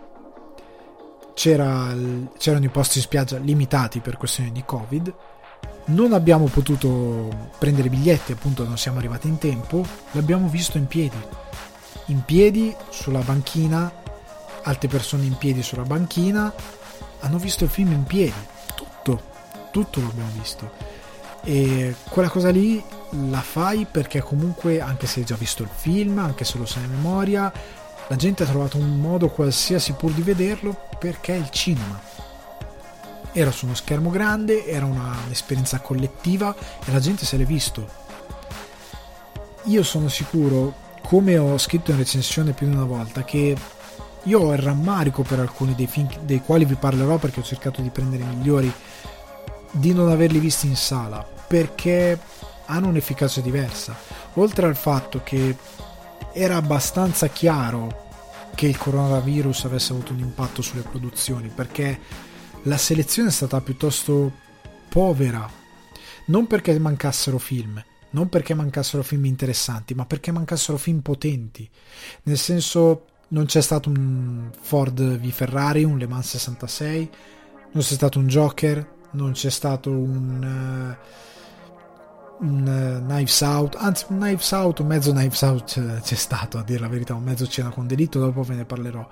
Però non c'è stato un film veramente incisivo, d'impatto, perché non c'era effettivamente da parte delle produzioni la possibilità di mettere a un festival di presentazione di quella che è la stagione un film che poi magari non va in sala o che come abbiamo visto con Tenet va in sala, fai degli incassi buoni rispetto alla situazione del coronavirus ma che non sono gli incassi che dovresti fare. Oppure fai Mulan. Mulan io voglio capire Disney quanto ha incassato col suo sistema perché è stato criticatissimo.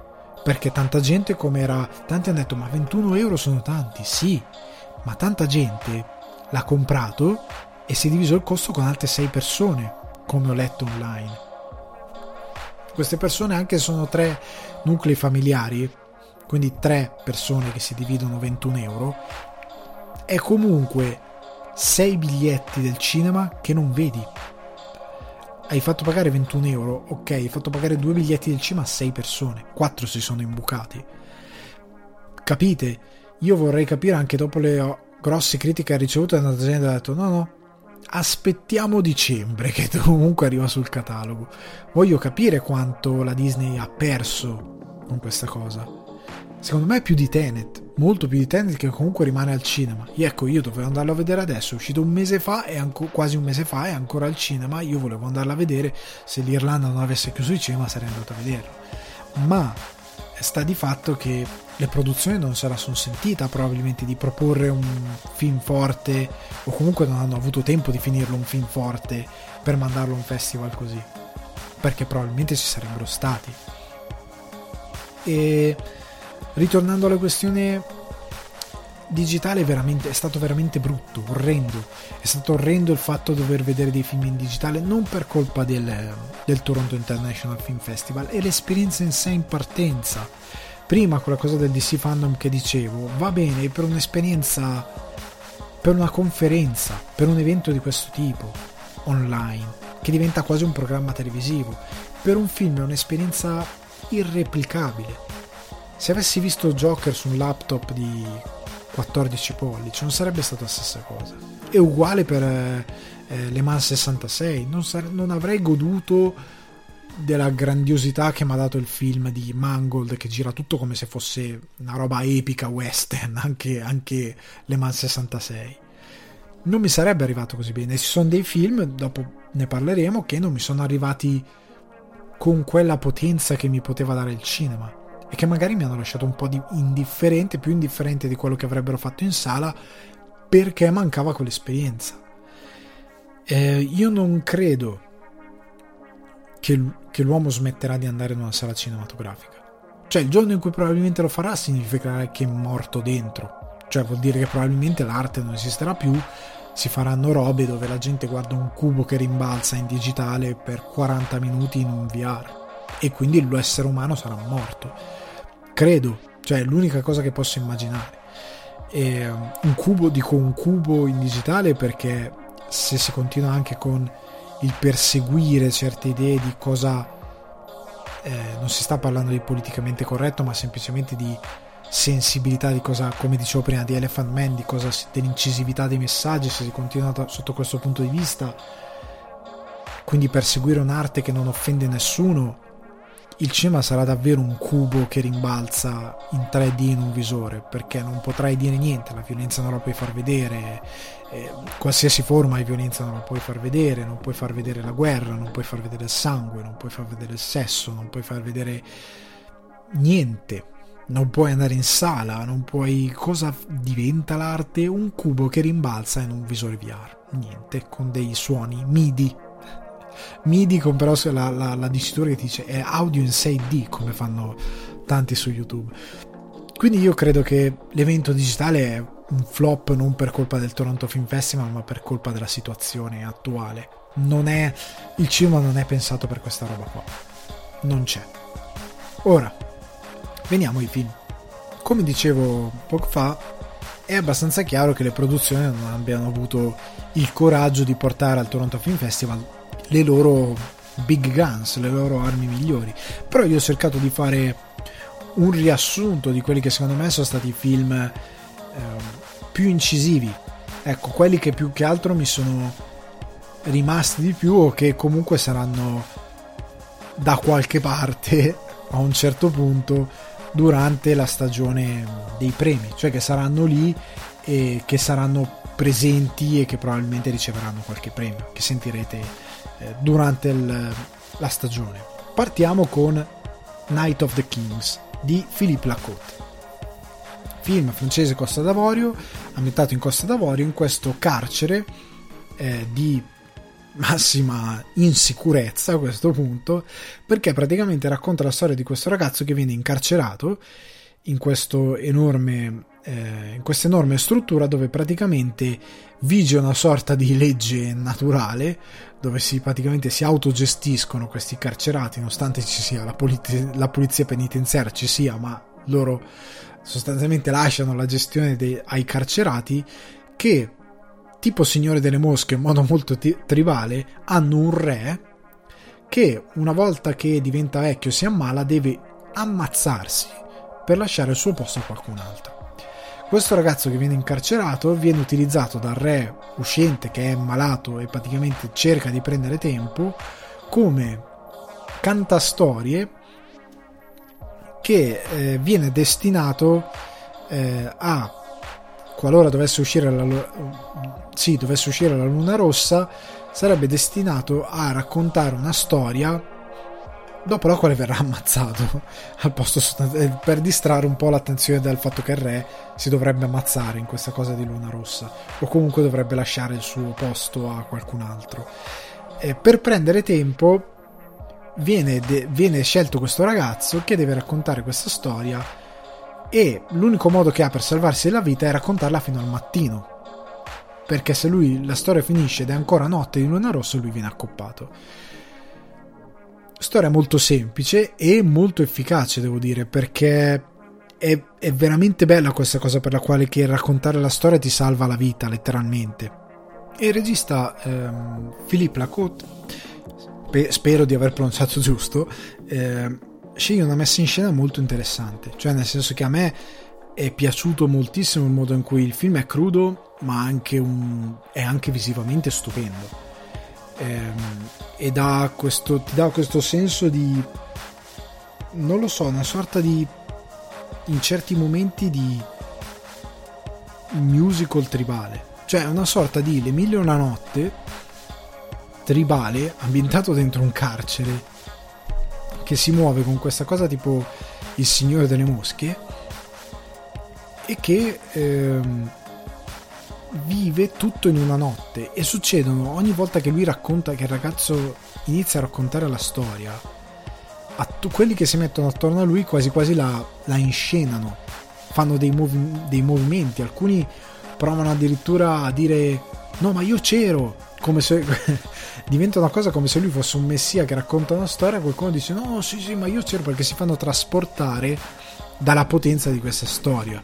Cioè come, come se fosse davvero una roba vera e una roba che ha per loro importanza a livello di sì sì io c'ero, io ho visto, io so, io conosco, eh, diventa quasi un, un, Vangelo istantaneo. E, e, come alcuni ovviamente sbugiardino quelli che provano a dire no ma io c'ero.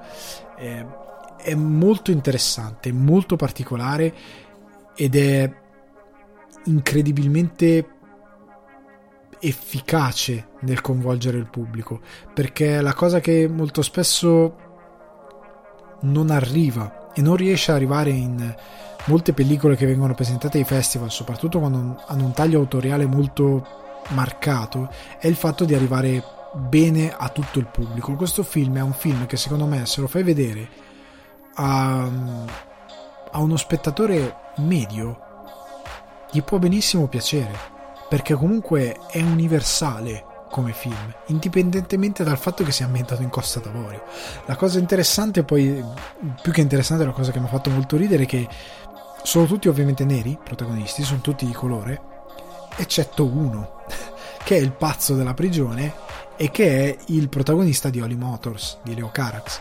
Eh, e mi ha, mi ha fatto riderissimo questa cosa perché c'è uno che non è di colore, che è bianco e che è il pazzo della prigione, che sta tutto il tempo con una gallina in spalla ed è lui, ed è un uomo incredibile.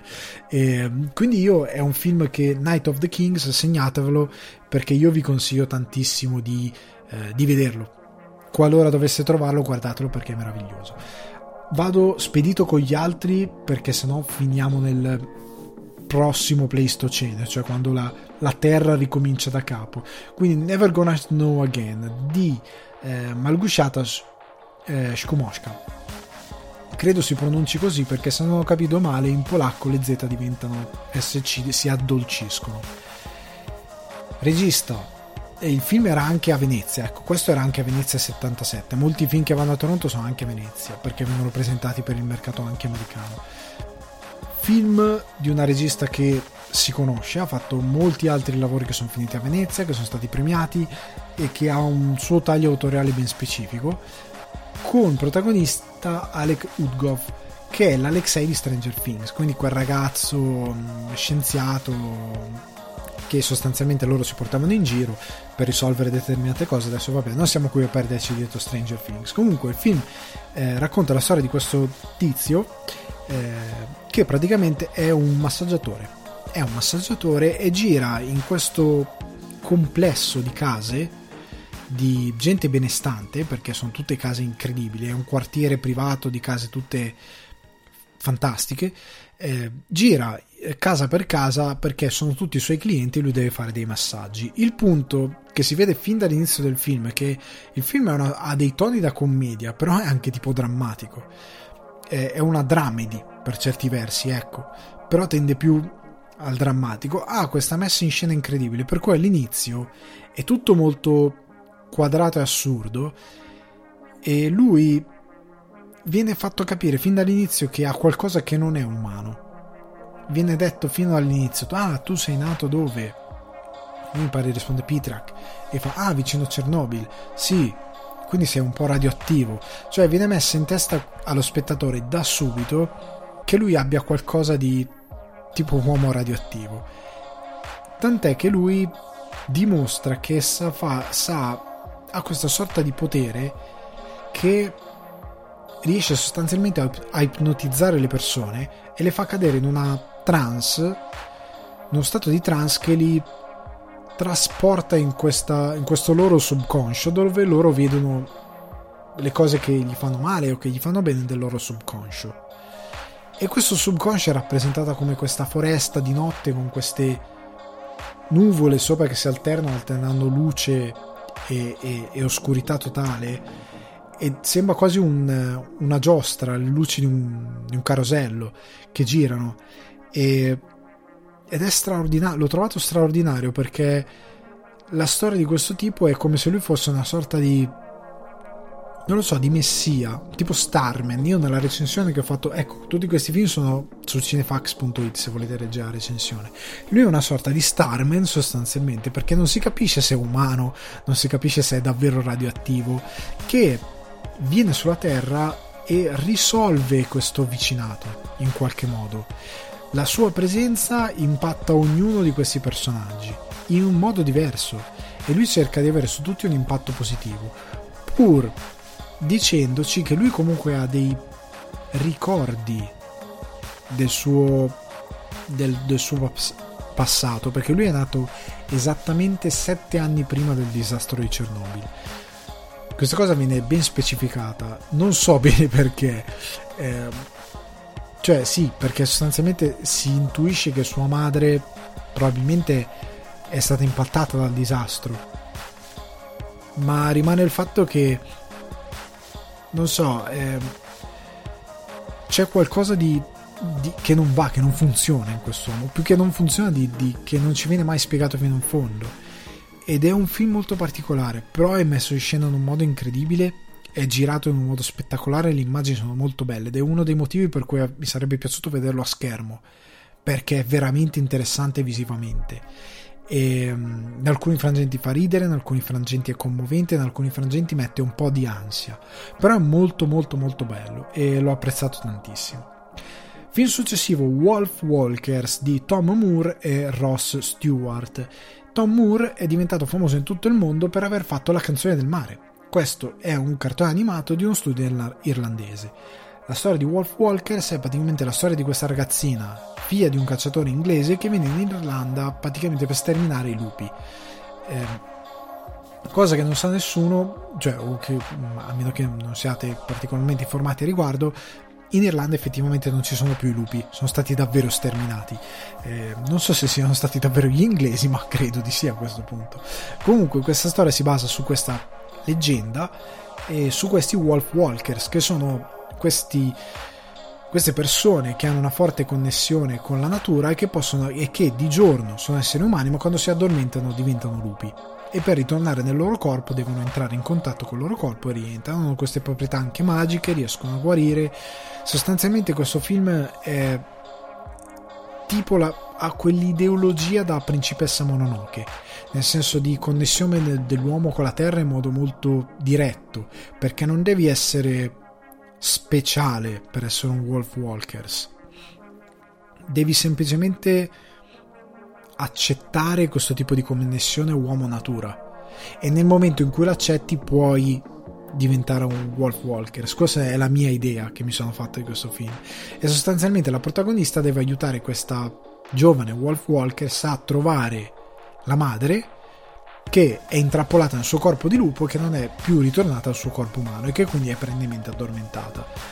E è un film molto bello, ha una tecnica di animazione molto classica, ma che contrariamente a quanto alcuni pensano, che dicono ah, non riesco più a guardare quell'animazione perché è vecchia, in verità è il contrario.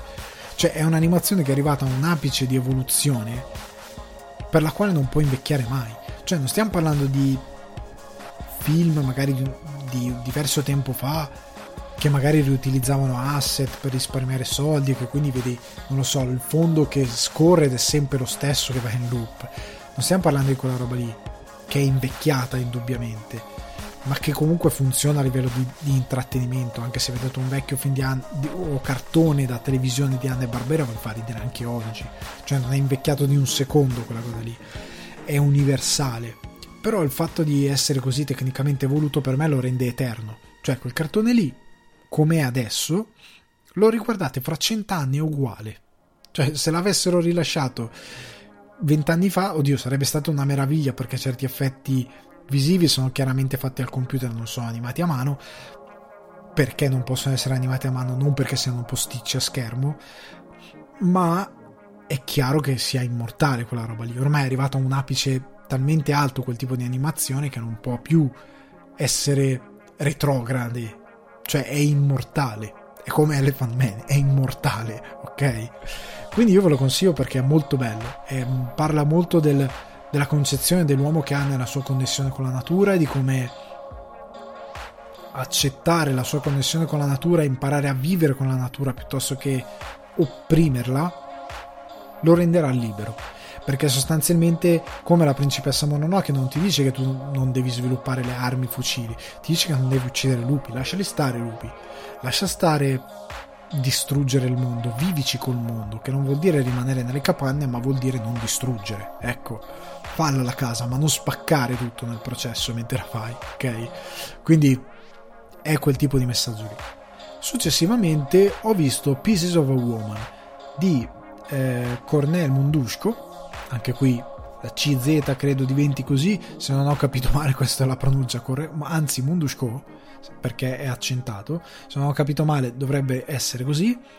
Coppa Volpi per Vanessa Kirby e eh, un bravissimo Shia LeBoff eh, o la Buff eh, film che era appunto a Venezia 77 Coppa, Vo- Coppa Volpi per la Vanessa Kirby e che è la storia se non ho capito addirittura autobiografica perché è successa effettivamente al regista e a sua moglie eh, di questa coppia che perde il bambino poco dopo il parto. E di come questa cosa impatta psicologicamente non solo il loro nucleo affettivo ma soprattutto lei. E di come lei arriva a processare la cosa. Io non vi voglio dire troppo di questo film vi dico solo che la cosa che mi stupisce sempre di questi film io nei drammi odio il fatto che siano scolastici. Cioè io non sono uno da dramma. Se mi proponete, se, la, se sulla carta io leggo la, mm, la storia di Pieces of a Woman, che io non ho fatto, io l'ho visto sulla fiducia. Io quando vado ai festival, molte volte so che ci sono dei film attesi e li vado a vedere, ma non leggo le trame. Io vado così, non voglio neanche vedere il trailer, io vado e basta ma io so già che se avessi letto la, la, trama prima sarei arrivato con un preconcetto che mi avrebbe ucciso perché avrei detto no cavolo questo film mi ucciderà la vita. Perché io conosco i miei polli e so che molto spesso quando si fa il dramma si punta sul dramma stesso più che sulla sua messa in scena e sul come viene raccontato. Perché come si è detto per eh, storia di un matrimonio storia di un matrimonio non è bello per il cosa ti racconta perché il cosa è piuttosto banale ne abbiamo raccontate mille di storie di divorzi. E lo stesso Baumbach, che è appunto regista di Storia di un matrimonio, aveva già fatto eh, La balena e l'arcobaleno, mi pare che si chiamava, eh, che eh, parlava di questa cosa qui, però visto da un punto di vista diverso e raccontato in un modo diverso. Ha scelto un modo di raccontare Storia di un matrimonio in un modo molto originale che lo rende molto interessante e molto bello. Pieces of a Woman fa questa cosa qui, racconta una storia che abbiamo già sentito, ma la racconta in un modo tale che non te la puoi scordare. Partendo dal fatto che la scena in cui lei è incinta e perde il bambino è un piano sequenza. Non so se è un finto piano sequenza perché lì per lì poi i film sulla piattaforma online duravano massimo 24 ore, ce n'erano tanti, non ho rivisto la scena. A impatto è un piano sequenza, probabilmente finto, bisognerebbe vedere se lo è ma è una scena in piano sequenza dove lei partorisce, c'è questa cosa del parto, arriva la, la midwife, cioè la, la, l'ostetrica diciamo che la fa partorire a casa perché sceglie di partorire a casa, poi il bambino muore, è tutto in piano sequenza, da un impatto fortissimo. Ed è molto bello perché lui si, con- si, concentra su il regista si concentra su piccoli dettagli per tutto il film è concentrato tutto su piccoli dettagli. E la Kirby è incredibile è incredibile nel recitare in questo film. La Boff è incredibile anche lui ma quello che è bello anche in sceneggiatura è come un dialogo diventi visivamente importante grazie a come il regista sceglie di inquadrarlo. Un dialogo sui The White Stripe che c'è nel film diventa a doppio significato, a doppia mandata per chi guarda, sia visivamente che a livello di, di messaggio, per come è messo in scena e per come è organicamente sistemato all'interno del racconto.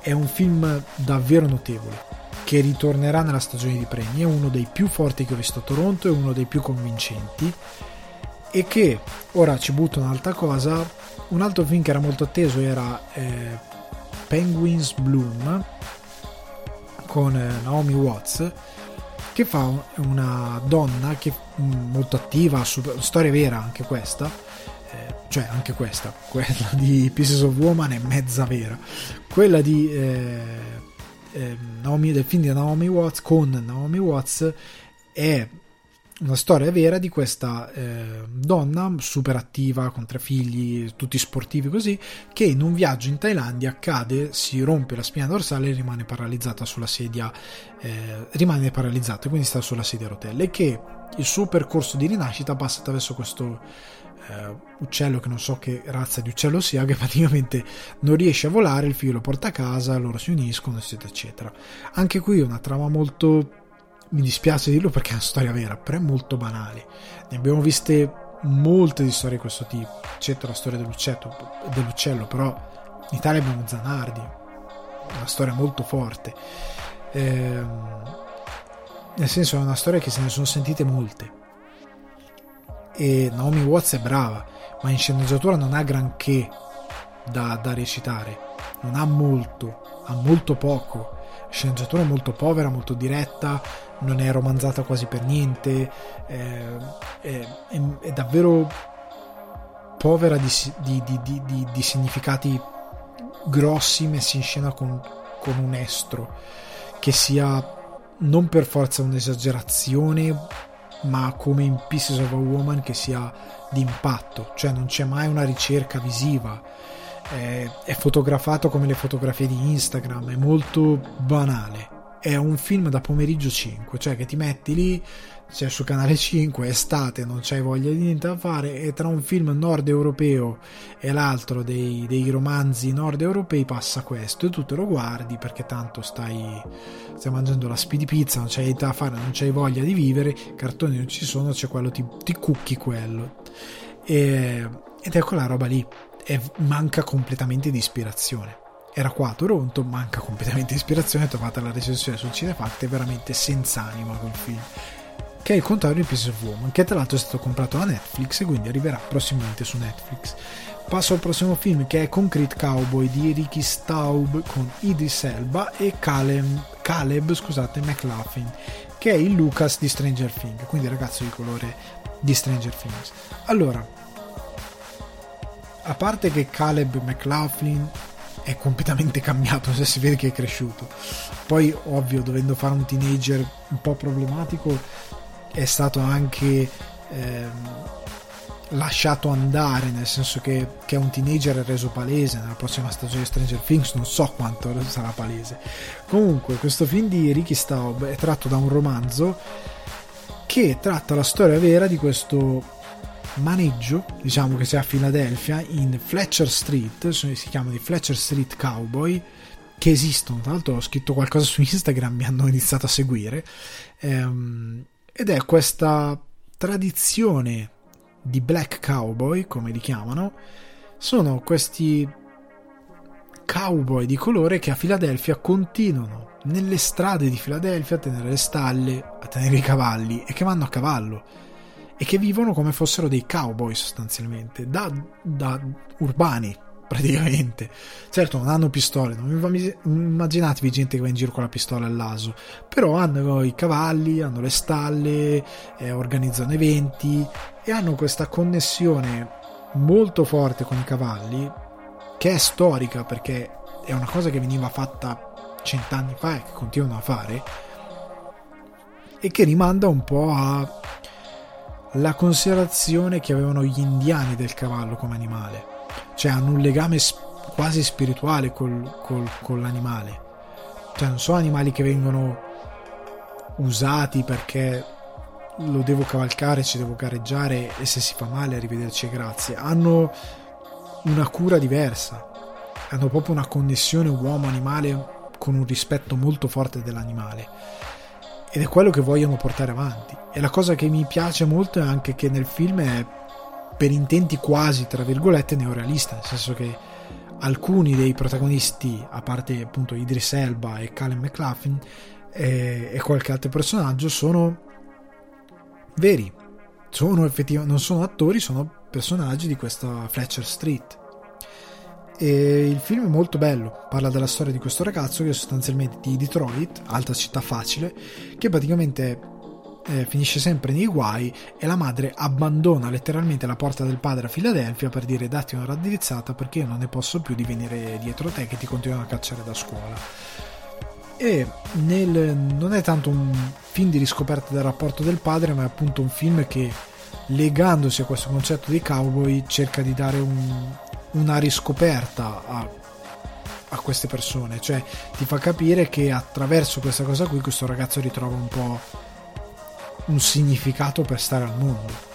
Ed è molto interessante, è messo in scena benissimo, fotografato alla grande,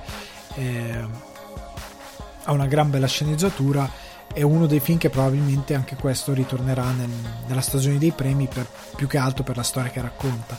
E mi piace che eh, Ricky Staub il regista vada dietro ai momenti della sceneggiatura quindi che non c'è quel momento in cui non c'è questa cosa della camera fissa, cioè segue i personaggi quando li deve seguire, ha una fotografia urbana quando il film è urbano e di notte, magari parla di droga, di queste cose qui, è più posato quando deve essere posato, eh, usa action cam quando deve usare in un'occasione una action cam, è, è un bel film, è un bel film. Prossimo film invece è Good Joe Bell di Reinaldo, Marcus Green conosciuto per Monster Man e sceneggiato da Larry McMarty e Diana Ossana, che sono i sceneggiatori di Brockback Mountains. Non riesco a parlare più. Il film è con Mark Wahlberg che interpreta questo Joe Bell, che è questo tipo, storia vera, questa è una storia proprio vera, eh, di questo tipo che si mette a camminare per l'America, attraversare l'America a piedi per parlare di bullismo e per sensibilizzare sul bullismo dopo che il figlio eh, gay si ammazza per via di, del, del bullismo, appunto, per via di episodi di bullismo che ha subito a scuola. La cosa bella di questo film è che è semplice, nel senso che, allora, cerco di spiegarmi, anche se ripeto, se andate su cinefax.it trovate la recensione più, un attimino più ragionata. Ehm, la cosa che è interessante di questo film è che ci sono molti, moltissimi, eh, moltissime pellicole, e prima ho citato 13 Reason Why, che trattano il tema di bullismo, eh, omofobia eh, e cercano di trattare come la società di oggi si relaziona con queste cose e come un, una certa mentalità retrograda sia ancora presente, lo abbiamo visto anche in Italia in questi giorni, ma sono tutti o eccessivamente celebrativi da un lato, quindi troppo davvero a far credere che esista l'eccessivo buonismo in modo così quasi nocivo per la causa, oppure sono reazionari, appunto come 13 Reason Why, dove la colpa non è di nessuno, ma è di tutti e delle istituzioni, e i genitori sono delle bestie, ehm, i ragazzi sono anche loro delle mezze bestie, però alla fine sono tutti giustificati, è sempre colpa di qualcos'altro, di un qualcuno ben specifico, non è mai colpa di, è sempre colpa di entità che, che è una cosa che ormai è come una qualsiasi cosa, anche per la questione ora Covid, è sempre sono sempre piani di queste entità astratte che vogliono qualcosa di cattivo per noi o per dei gruppi di persone. È, è tutto sempre molto fumoso, non c'è mai la vera realizzazione del fatto che non c'è un colpevole specifico, ma ci sono delle ragioni dietro certi comportamenti che non sono giustificazioni ma sono ragioni che ci aiutano a capire come dobbiamo sconfiggere determinate situazioni, determinate cose brutte che succedono.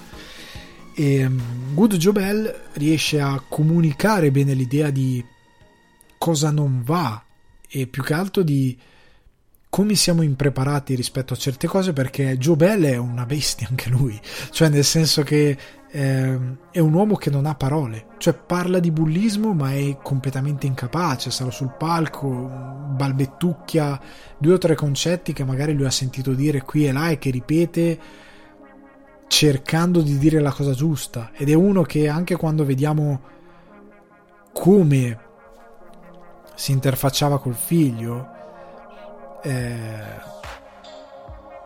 capiamo che è un uomo davvero semplice, cioè nel senso che ehm, è il classico uomo che noi definiamo non è cattivo, che tu dici genuinamente non è cattivo e che è cresciuto così, è prodotto di un'altra epoca. Tante cose che fa non sono perché vuole male a suo figlio, ma perché non ci arriva a determinate cose, o perché non le realizza, o perché come capita con molte persone, la loro bocca parla più veloce di quanto il loro cervello pensa. Cioè loro dicono una cosa e nel frattempo il cervello è lì che dice no, no, no, no zitto, zitto, cosa stai dicendo? Cioè, però non fa in tempo, non ci arriva. Il cervello che proprio dice oh no, fermo, sto pensando una cosa, mi puoi far pensare prima di parlare. Sono quelle persone lì che hanno una bocca velocissima che non è connessa al cervello e che è brava come persona, non è una persona cattiva, non è una persona maligna, non è una persona che fa male agli altri, è un iroso ma buono. La dimostrazione è una cosa che poi sarà fondamentale per il film, è che all'inizio del film lui cammina per strada e cammina seguendo il volume del traffico. Se voi siete per strada e dovete camminare su una strada trafficata con delle macchine, o comunque su una strada dove passano delle macchine, e che per una ragione o per un'altra siete a piedi e non c'è il marciapiede, per essere in sicurezza è meglio camminare contromano.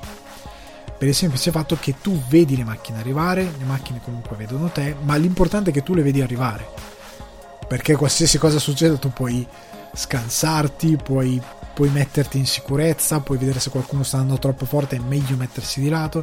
Invece Joe Bell è un, è un appunto un mezzo pirla e quindi invece lui cammina seguendo il flusso delle macchine e quando hai camion che gli passano a 140 km orari di fianco, lui si spaventa e inizia a bestemmiare, ma è colpa sua, perché mettiti come ti ha detto tua moglie seguendo eh, contromano, non seguendo il filo del traffico. Joe Bell è così, è un po' stupido, è un po' semplice, uno che vuole finito di lavorare tornare a casa, prendere una birra e vedersi il Super Bowl o la, comunque la partita di baseball o quello che è. È un uomo che non ha molti pensieri, è, è così. E nel momento in cui si trova ad affrontare questa cosa qui e genuinamente deve fare qualcosa per il figlio che è morto, fa fatica deve trovare un modo effettivamente di comunicare deve trovare un modo per portare il suo messaggio in modo efficace e in modo tale che lo capisca lui stesso prima di tutto, prima di darlo agli altri, perché una cosa importante è portare avanti certe battaglie, se non le si capisce è un casino, rischi di fare danni. E lui per certi versi fa danni perché non riesce a capire lui stesso le cose delle quali deve parlare e soprattutto non riesce a capire qual è la via giusta per essere una buona persona in tutto e per tutto. Ed è un bel film perché vuole comunicare questa cosa, vuole comunicare come un ragazzo può arrivare a compiere determinati gesti e soprattutto, come dicevo prima, ha un bel come. È un come semplice racconta questa storia, però è efficace e dà un bel pugno in faccia allo spettatore. Eh, perché lo, lo, lo stordisce in un modo molto efficace nel, proprio nel come, nel modo in cui ti viene dato, eh, ti viene fornita la storia e nel modo in cui Joe Bell passa per una persona ma poi ne sembra un'altra e poi diventa un'altra ancora. Quindi io ve lo, cons- mm, eh, ve lo, consiglio, cioè uscirà sicuramente, Mark Wahlberg è stato bravissimo, quindi probabilmente anche lui sarà nella stagione dei premi uno, forse dei nominati a qualche premio per il ruolo che ha fatto perché lui è perfetto per il ruolo. Mark Wahlberg non è un grande attore, ma per fare questo ruolo secondo me era perfetto. Eh, iroso ma buono, perfetto. Non è buono magari Mark Wahlberg, però iroso c'è e quindi è, secondo me gli calza. veniamo al prossimo film che è una follia totale, che è Shadow in the Cloud di Roseanne Liang per la sceneggiatura della stessa Roseanne Liang e Max Landis con nel cast Chloe Moretz, Kick-Ass e altri film.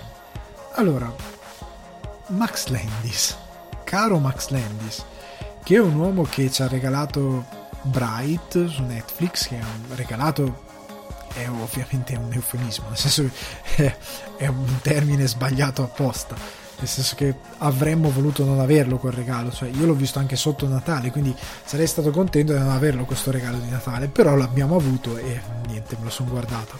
Era un film con una bella idea ma realizzata veramente male e con una sceneggiatura veramente debole in, molti, in molte sue parti.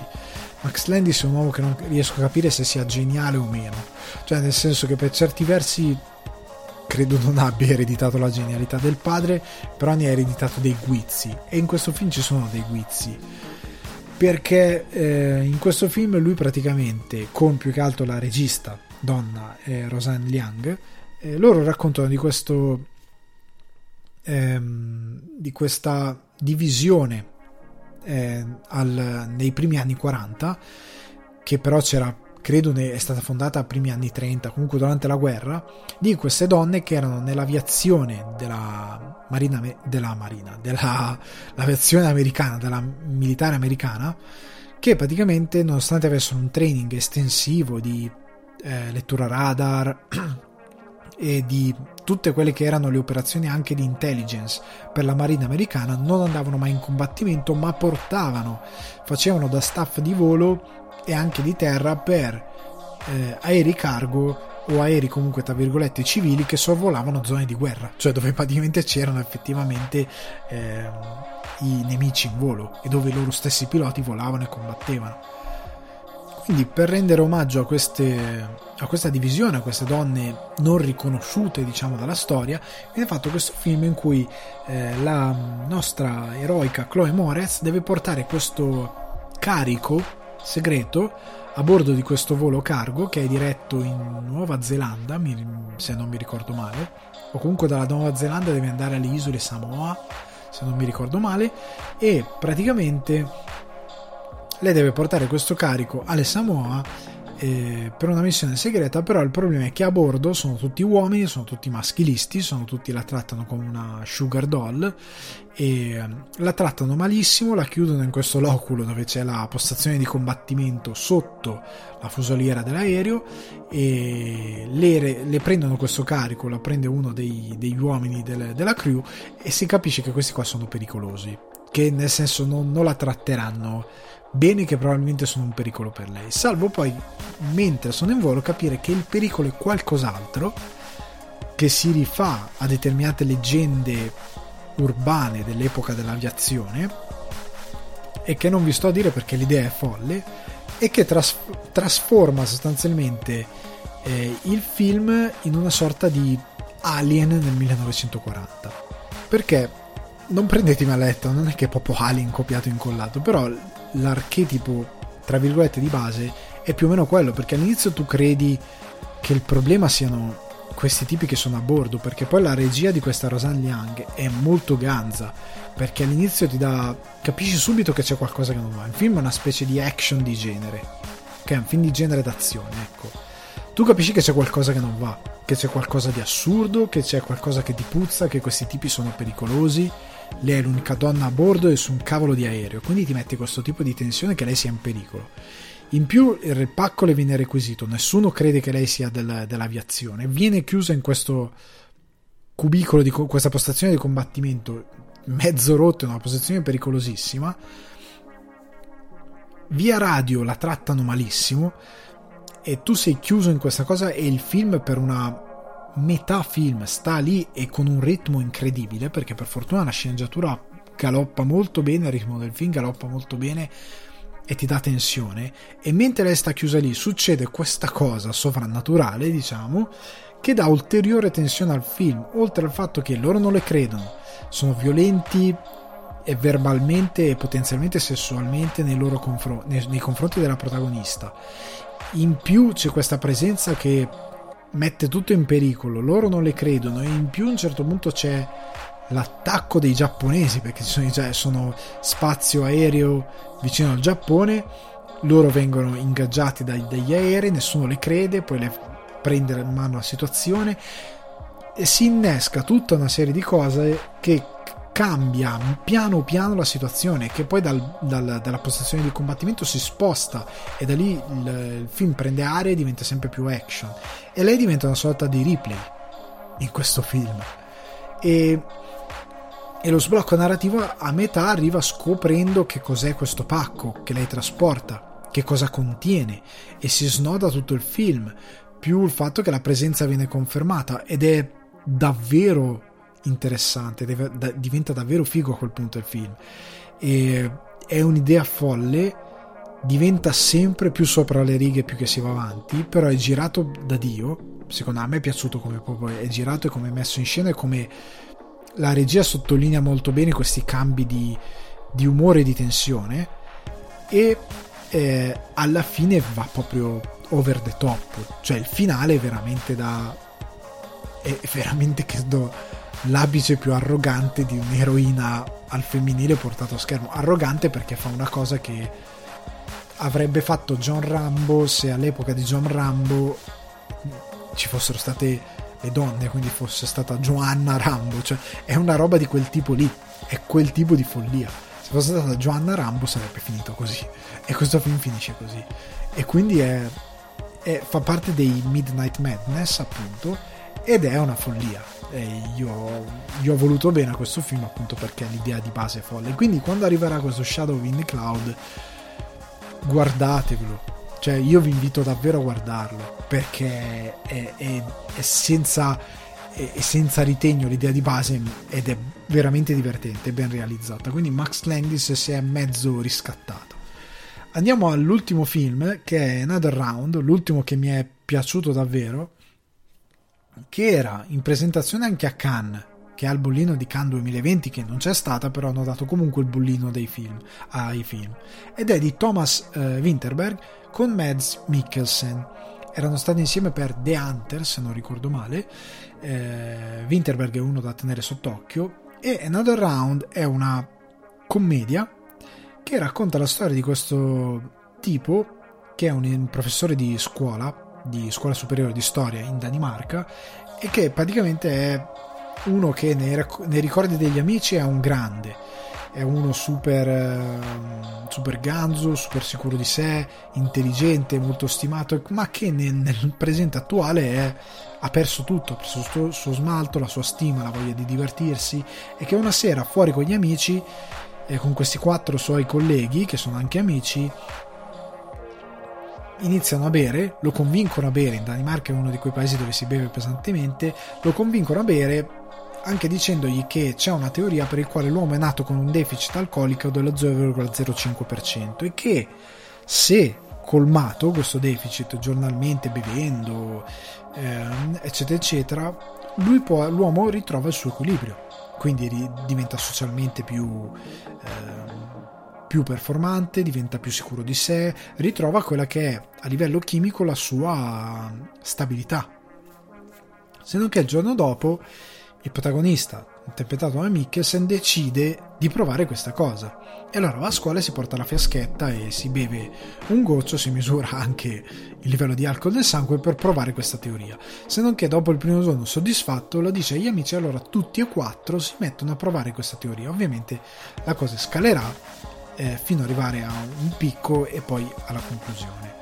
Allora, l'idea di questo film è folle, ma è davvero ganza, perché tratta il, la questione in una maniera molto intelligente, che può sembrare assurda per noi che siamo un popolo mediterraneo. Però io che ormai a settembre ho fatto qualche giorno fa 8 anni da quando sono arrivato in Irlanda, vi posso garantire che uno dei primi traumi grossi nell'arrivare a un paese nordico come l'Irlanda, che c'è da quello che ho visto anche in Danimarca, perché nel film lo rimarcano, è quanto l'alcol sia parte integrante della società. Parte integrante in modo un po' troppo integrante, cioè nel senso che in Italia l'esterno è di tutti, nel senso che voi uscite d'estate, ehm, tranne magari delle città dove magari ci sono dei quartieri, sono universitari e quant'altro, però in generale, anche nei, paesi, nei paesi, nelle province, anche nelle stesse città, se tu vai in Piazza Duomo, in Piazza Duomo non è ci sono solo ragazzi di 20 anni, in Piazza Duomo c'è il ragazzetto che va a scuola come c'è il pensionato. C'è questo span eh, di persone. Se vai alla fiera di artigianato ci sono tutti, da ragazzi ai pensionati, se vai a qualsiasi evento ci sono tutti. Nei paesi nordici, ad esempio in Irlanda, non c'è questa cosa se vai in centro città la sera, che la sera vuol dire dopo già le 7 di sera, persone con famiglie non ci sono più. La città inizia a diventare di chi beve. Ehm, molti eventi mondani sono per chi beve. Chi nega questa cosa, io ho parlato con persone adulte con le quali lavoro che negano questa cosa, poi gli chiedi quando è stata l'ultima volta che sei andato in centro e c'è un silenzio imbarazzante. Come Now I Met Mother quando vanno in New Jersey che dicono ma poi manca New York? Ah no, ma ci andiamo tutte le volte. Quando è stato l'ultima volta? Ah, cinque anni fa. È stata una conversazione di questo tipo. E, e, tu capisci che questi stanno mentendo perché in verità stanno molto tempo in periferia, hanno una vita un po' diversa perché nella periferia si trasferisce chi ha figli e la loro percezione è diversa, ma se stai in città ti rendi conto di quanto sia eh, ben eh, diversa la situazione. E di quanto invece l'alcol sia molto impattante nella, nella, nella vita. E di come ci siano fenomeni in Danimarca, come in, altri, in Irlanda, in altri posti di social anxiety, quindi persone che non riescono a socializzare senza l'utilizzo di alcol. Il protagonista ha perso il suo smalto perché eh, e lo ritrova con l'alcol perché l'alcol sblocca tutte quelle cose sociali che magari per ansia o per altre cose non riusciva a tirare fuori. In Irlanda è pieno di persone, di giovani che devono utilizzare l'alcol anche per approcciarsi all'altro sesso, per approcciarsi a sconosciuti e, e vedi episodi di puro bipolarismo, cioè gente che senza l'alcol è un blocco di tufo che non risponde agli stimoli del mondo esterno, appena gli dà una goccia d'alcol diventa l'incredibile Hulk. Questo bipolarismo che è preoccupante per certi versi. Ehm, però questa cosa nel film viene affrontata, seppur anche in modo eh, bilanciando comunque molto bene dramma e commedia, perché quando deve affrontare il lato brutto di questo esperimento lo fa, lo fa con un impatto molto forte è molto deciso perché ti, ti dice anche cosa nasconde questa cosa. È bello come anche eh, tirando fuori Kierkegaard, che è danese, eh, ti viene fatto capire che accettare il fallimento, accettare i propri vizi, accettare eh, di essere esseri fallibili sia vitale per l'essere umano, mentre invece scegliere la strada di essere perfetti e virtuosi porterà solo a follia. In un esempio che viene fatto da Mikkelsen, viene sostanzialmente fatto vedere come Hitler è uno che non aveva vizi e chi aveva vizi invece erano personaggi come Hemingway, personaggi che comunque hanno segnato la storia in positivo e che erano geniali, contrariamente a chi non ha vizi e che a quanto pare è pericoloso. Eh, Giorgio Montanini nei suoi spettacoli dice non fidatevi mai di un astemio e, e c'ha ragione credo. Eh, comunque sta di fatto che non vuole invitarti a bere questo film. Non è come una notte da leoni che sostanzialmente purtroppo la gente non filtra la commedia quindi si è convinta che se ti spacchi di alcol hai delle situazioni come una notte da leoni. E ti diverti solo così. No è un film che filtra questa cosa che scongiura il pericolo che la gente possa capire una determinata cosa. È un film che più che altro vuole dire di cerca di prendere cerca di vivere la tua vita, cerca di conservare, di preservare te stesso e le tue parti che ti rendono te stesso e che ti rendono vivo e che ti rendono capace di seguire quelle che sono le tue inclinazioni, le tue ossessioni, che ti rendono migliore. Non ti addormentare. Film vuole dirti questa cosa, non ti addormentare. Se vuoi bere ogni tanto bevi, chi se ne frega. Il dice però di non cadere in determinati eh, contesti o gabbie, diciamo, chiamiamole così, mentali, che non sono sociali, sono proprio mentali della persona che è convinta di a un certo punto doversi sedere e non alzarsi mai più e di continuare a rimanere seduto a livello proprio emotivo.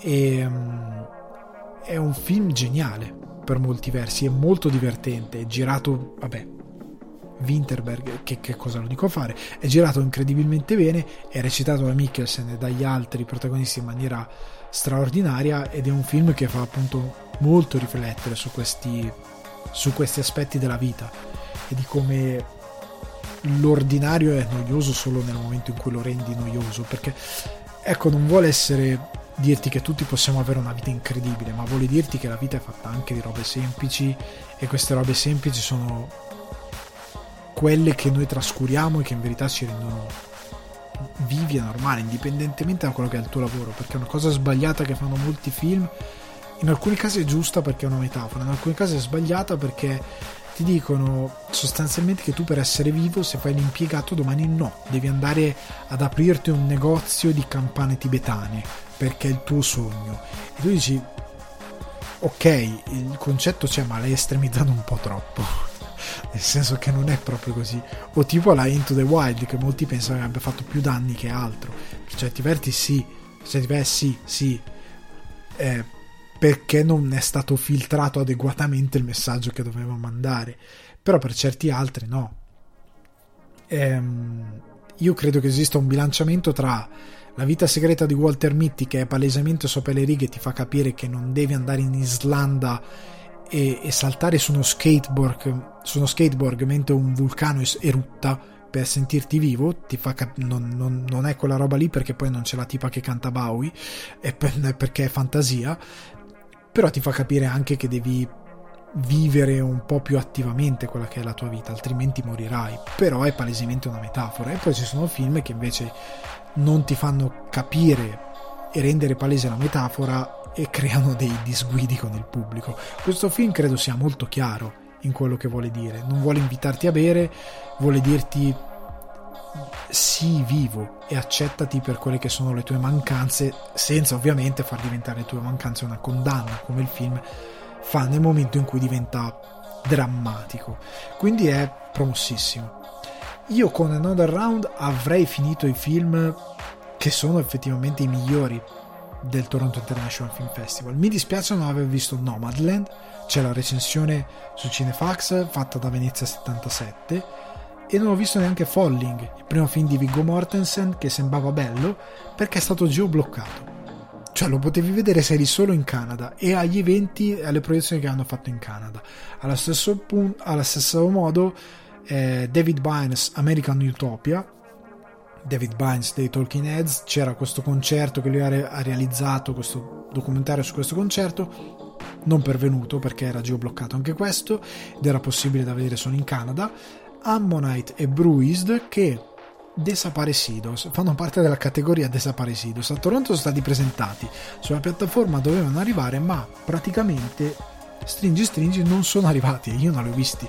Ho visto qualche giornalista che ha pubblicato una recensione, ma io voglio capire come, perché io ce l'avevo in lista tipo Ammonite esce il giorno tot, il giorno tot non c'è. Quindi un paio di eventi sono stati bucati. Un paio di eventi sono stati riservati, non ho capito perché, perché Nomad era a Venezia, perché geobloccarlo? Non si sa. Ehm, però alcuni film non sono stati ehm, portati per tutti e quindi si sono andati a perdere e è un grosso dispiacere Nomadland mi avrebbe fatto piacere vederlo e uno che mi sono perso per una questione di tempo è stato ehm, One Night in Miami di Regina King esordio alla regia credo che è stato invece presentato anche a Venezia se non ricordo male sì c'è la recensione su cinefax.it anche a Venezia è presentato andatelo a leggere la recensione c'è una bella recensione e mi dispiace non averlo visto, ma purtroppo non ho fatto in tempo, letteralmente, perché d'altronde ho visto un buon quantitativo di film. Eh, molte recensioni devono ancora essere pubblicate, sono lì ma devono essere pubblicate.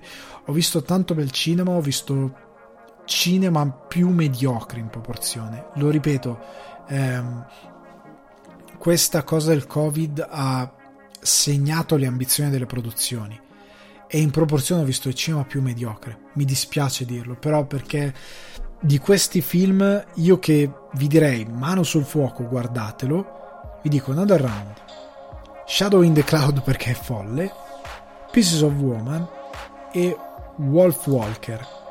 Tipo Night of the Kings e Never Gonna Snow Again sono bellissimi film. Bei film, bellissimo per me Knights of the King per come è fatto, però non so se tutto il pubblico se lo vedrebbe. Probabilmente sì. Però mano sul fuoco io vi direi questi che ho detto e forse Concrete Cowboy. Ma non so quanto possano essere Concrete Cowboy è uno di quei film che potrebbe diventare un cult movie. Cioè un film culto che racconta uno spaccato come Lords of Dogtown, cioè quelle cose che raccontano uno spaccato ben specifico che possono diventare un film di culto. Però non, non so quanto potente è. Good Joe Bell è veramente semplice, è ingenuo, può essere un bel film della stagione, ma potrebbe arrivare al grosso pubblico, ma io non so se lo consiglierei a, un, a uno che mi segue nel senso non perché è brutto, ma proprio perché non so quanto possa essere efficace verso tutto il pubblico. È un film che ho anche paura che fra qualche anno sarà invecchiato male, non perché ha delle cose tecniche fatte male, ma proprio a livello di messaggio potrebbe è talmente semplice che potrebbe invecchiare molto in fretta. È, ehm, è un festival che sostanzialmente ha proposto poca roba memorabile. Le Man 66 è un film memorabile. Joker, volendo o non volendo, è un film che rimane che diventa, rimane nella memoria del pubblico. Questi film, non so, Pieces of Woman tipo è uno di quei film stupendo per come è realizzato, ma non so se riguarderei. Cioè fa parte di quella categoria di una volta nella vita. Non, non so se mi spiego. Ehm, però non so quale di questo film potrebbe essere potrebbe rimanere nel pubblico Ecco, l'anno scorso c'erano più film che potevano rimanere del pubblico, quest'anno meno. E i film mediocri che ho visto mediocri sono davvero mediocri. Cioè, nel senso che ne ho visto anche uno pigro. Pigro e veramente brutto. Cioè, veramente brutto nel senso che a un certo punto mi sono anche frust- frustrato per il fatto che il film non aveva davvero niente da dire ed era una sorta di guappata, diciamo, quando si dice il film da festival, questo, camera su tre piedi, inquadratura eterna di un paesaggio, eterna, che tu a un certo punto vedi che proprio a ritmo di montaggio dici non sta girando sta cosa, non sta girando, me lo stai facendo vedere perché è un film di qualche paese dimenticato da Dio dove probabilmente girano in otto mi dispiace di questa cosa. E probabilmente chi fa la selezione lo ha voluto includere, ma è chiaro che per quanto ti possano mancare i mezzi, il film davvero, non ha davvero niente da dire, mi dispiace, a essere brutalmente onesto. E nel mezzo mi fa piacere che ce lo metti, ma non, non riesco a, a dargli un parere non riesco a dargli un'opinione perché c'è davvero niente. Come ho visto dei film eh, interessanti ma acerbi. Ecco, Dio mio, ho dimenticato di citare il documentario di Rosy, Notturno, eh, che parla appunto, girato nell'arco di tre anni, che parla di sostanzialmente eh, il, il, conflitto che c'è tra Siria eh, e tutti quei paesi lì. È un, è un casino lì. È un film che non vi riassume il conflitto, ecco. È un documentario più che altro. È un documentario che ho gradito ma che non ho trovato eh, istruttivo. Cioè, nel senso che io non voglio che il documentario sia scolastico e mi insegni per forza qualcosa. Parliamoci chiaro. Il documentario può essere anche come fa Rosy, che è quasi cinema.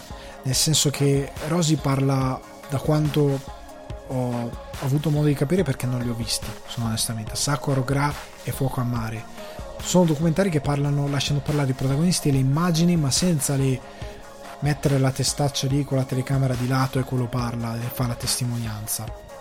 O senza la telecamera a mano e quello parla e mi dice di quanto è incasinato il suo paese. È un, è un, è un documentario che Rosy imposta facendo parlare le immagini, cercando le immagini e a volte cercandole in modo talmente ossessivo da farle sembrare artefatte per quanto è ossessivo nella sua ricerca. E alcune immagini secondo me sono artefatte, non perché abbia messo in posa la gente, ma perché le ha cercate talmente tanto da doverle inscenare.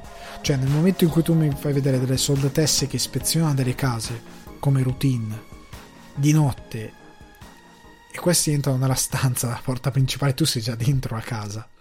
Se non mi ricordo era la porta principale o comunque una delle porte, ma tu sei già dentro la casa. O sei un folle e hai rischiato di farti ammazzare per entrare in una stanza, metterti in un angolo, settare la, la camera e riprendere e hai rischiato davvero tanto oppure raga sapevate che era tutto tranquillo sei entrato e quando sono entrate sono entrate però ci sono tante altre immagini che mi sono sembrate davvero troppo ricercate e che mi hanno parlato poco di quello che succede. E io non credo sia colpa di Rosy onestamente. Non credo sia colpa sua in quanto documentarista. Credo sia colpa del conflitto. Sono quattro nazioni coinvolte. Sono conflitti che vanno avanti da anni che hanno implicazioni enormi e che per quanto tu possa riprendere la routine della vita di chi si trova in queste zone di guerra e la subisce in modo diretto o trasversale, non puoi davvero raccontare quello che succede in così poco e con così poche immagini. Perché io credo che questo documentario sia poco riuscito perché io tanto sapevo e tanto so. Cioè nel senso che non mi ha dato nulla di più riguardo della vita di queste persone. Ho visto delle bellissime immagini, ho visto delle belle testimonianze a livello estetico, ma a livello umano non ho visto granché. Che ripeto, non vuole essere un demerito nei confronti del regista. Il regista ha, ha messo delle immagini meravigliose, ha catturato delle immagini meravigliose, delle testimonianze bellissime esteticamente a livello umano mi hanno detto poco, perché non ho idea del contesto davvero che sto guardando. Cioè è un documentario che se non sai già dove ogni singolo luogo, luogo qual è, non lo riconosci, perché è girato in più nazioni. E se non riconosci il contesto storico, se non, ricon- se non sai a menadito il contesto storico, e io pubblico medio, che so, anzi sono un poco un filino sopra il pubblico medio perché mi informo di più riguardo queste cose. Ma se io mi metto nei panni del pubblico medio non so nulla, nulla sapevo e nulla so dopo aver visto questo documentario e poco so di queste persone. E se c'era da costruire empatia, poca empatia è stata costruita. Quindi è bello visivamente, ma a livello di documentario non so, non mi ha dato molto. E quindi è, è, è a metà sono in conflitto su questo documentario di Rosy. Funziona o non funziona? Arrivato a questo punto io ragazzi vi lascio, sono due ore e dieci quasi di podcast, vi ricordo che potete trovarlo su Spotify, iTunes o Apple Podcast, Google Podcast, Deezer, Amazon Music da ora e Budsprout e vi rimando alla prossima puntata dove tratteremo molta altra roba e cercherò di essere più condensato visto che questa settimana siamo stati molto lunghi. Io vi mando un saluto e come sempre vi rimando ai direct di Instagram se volete farmi domande e quant'altro. Buona settimana!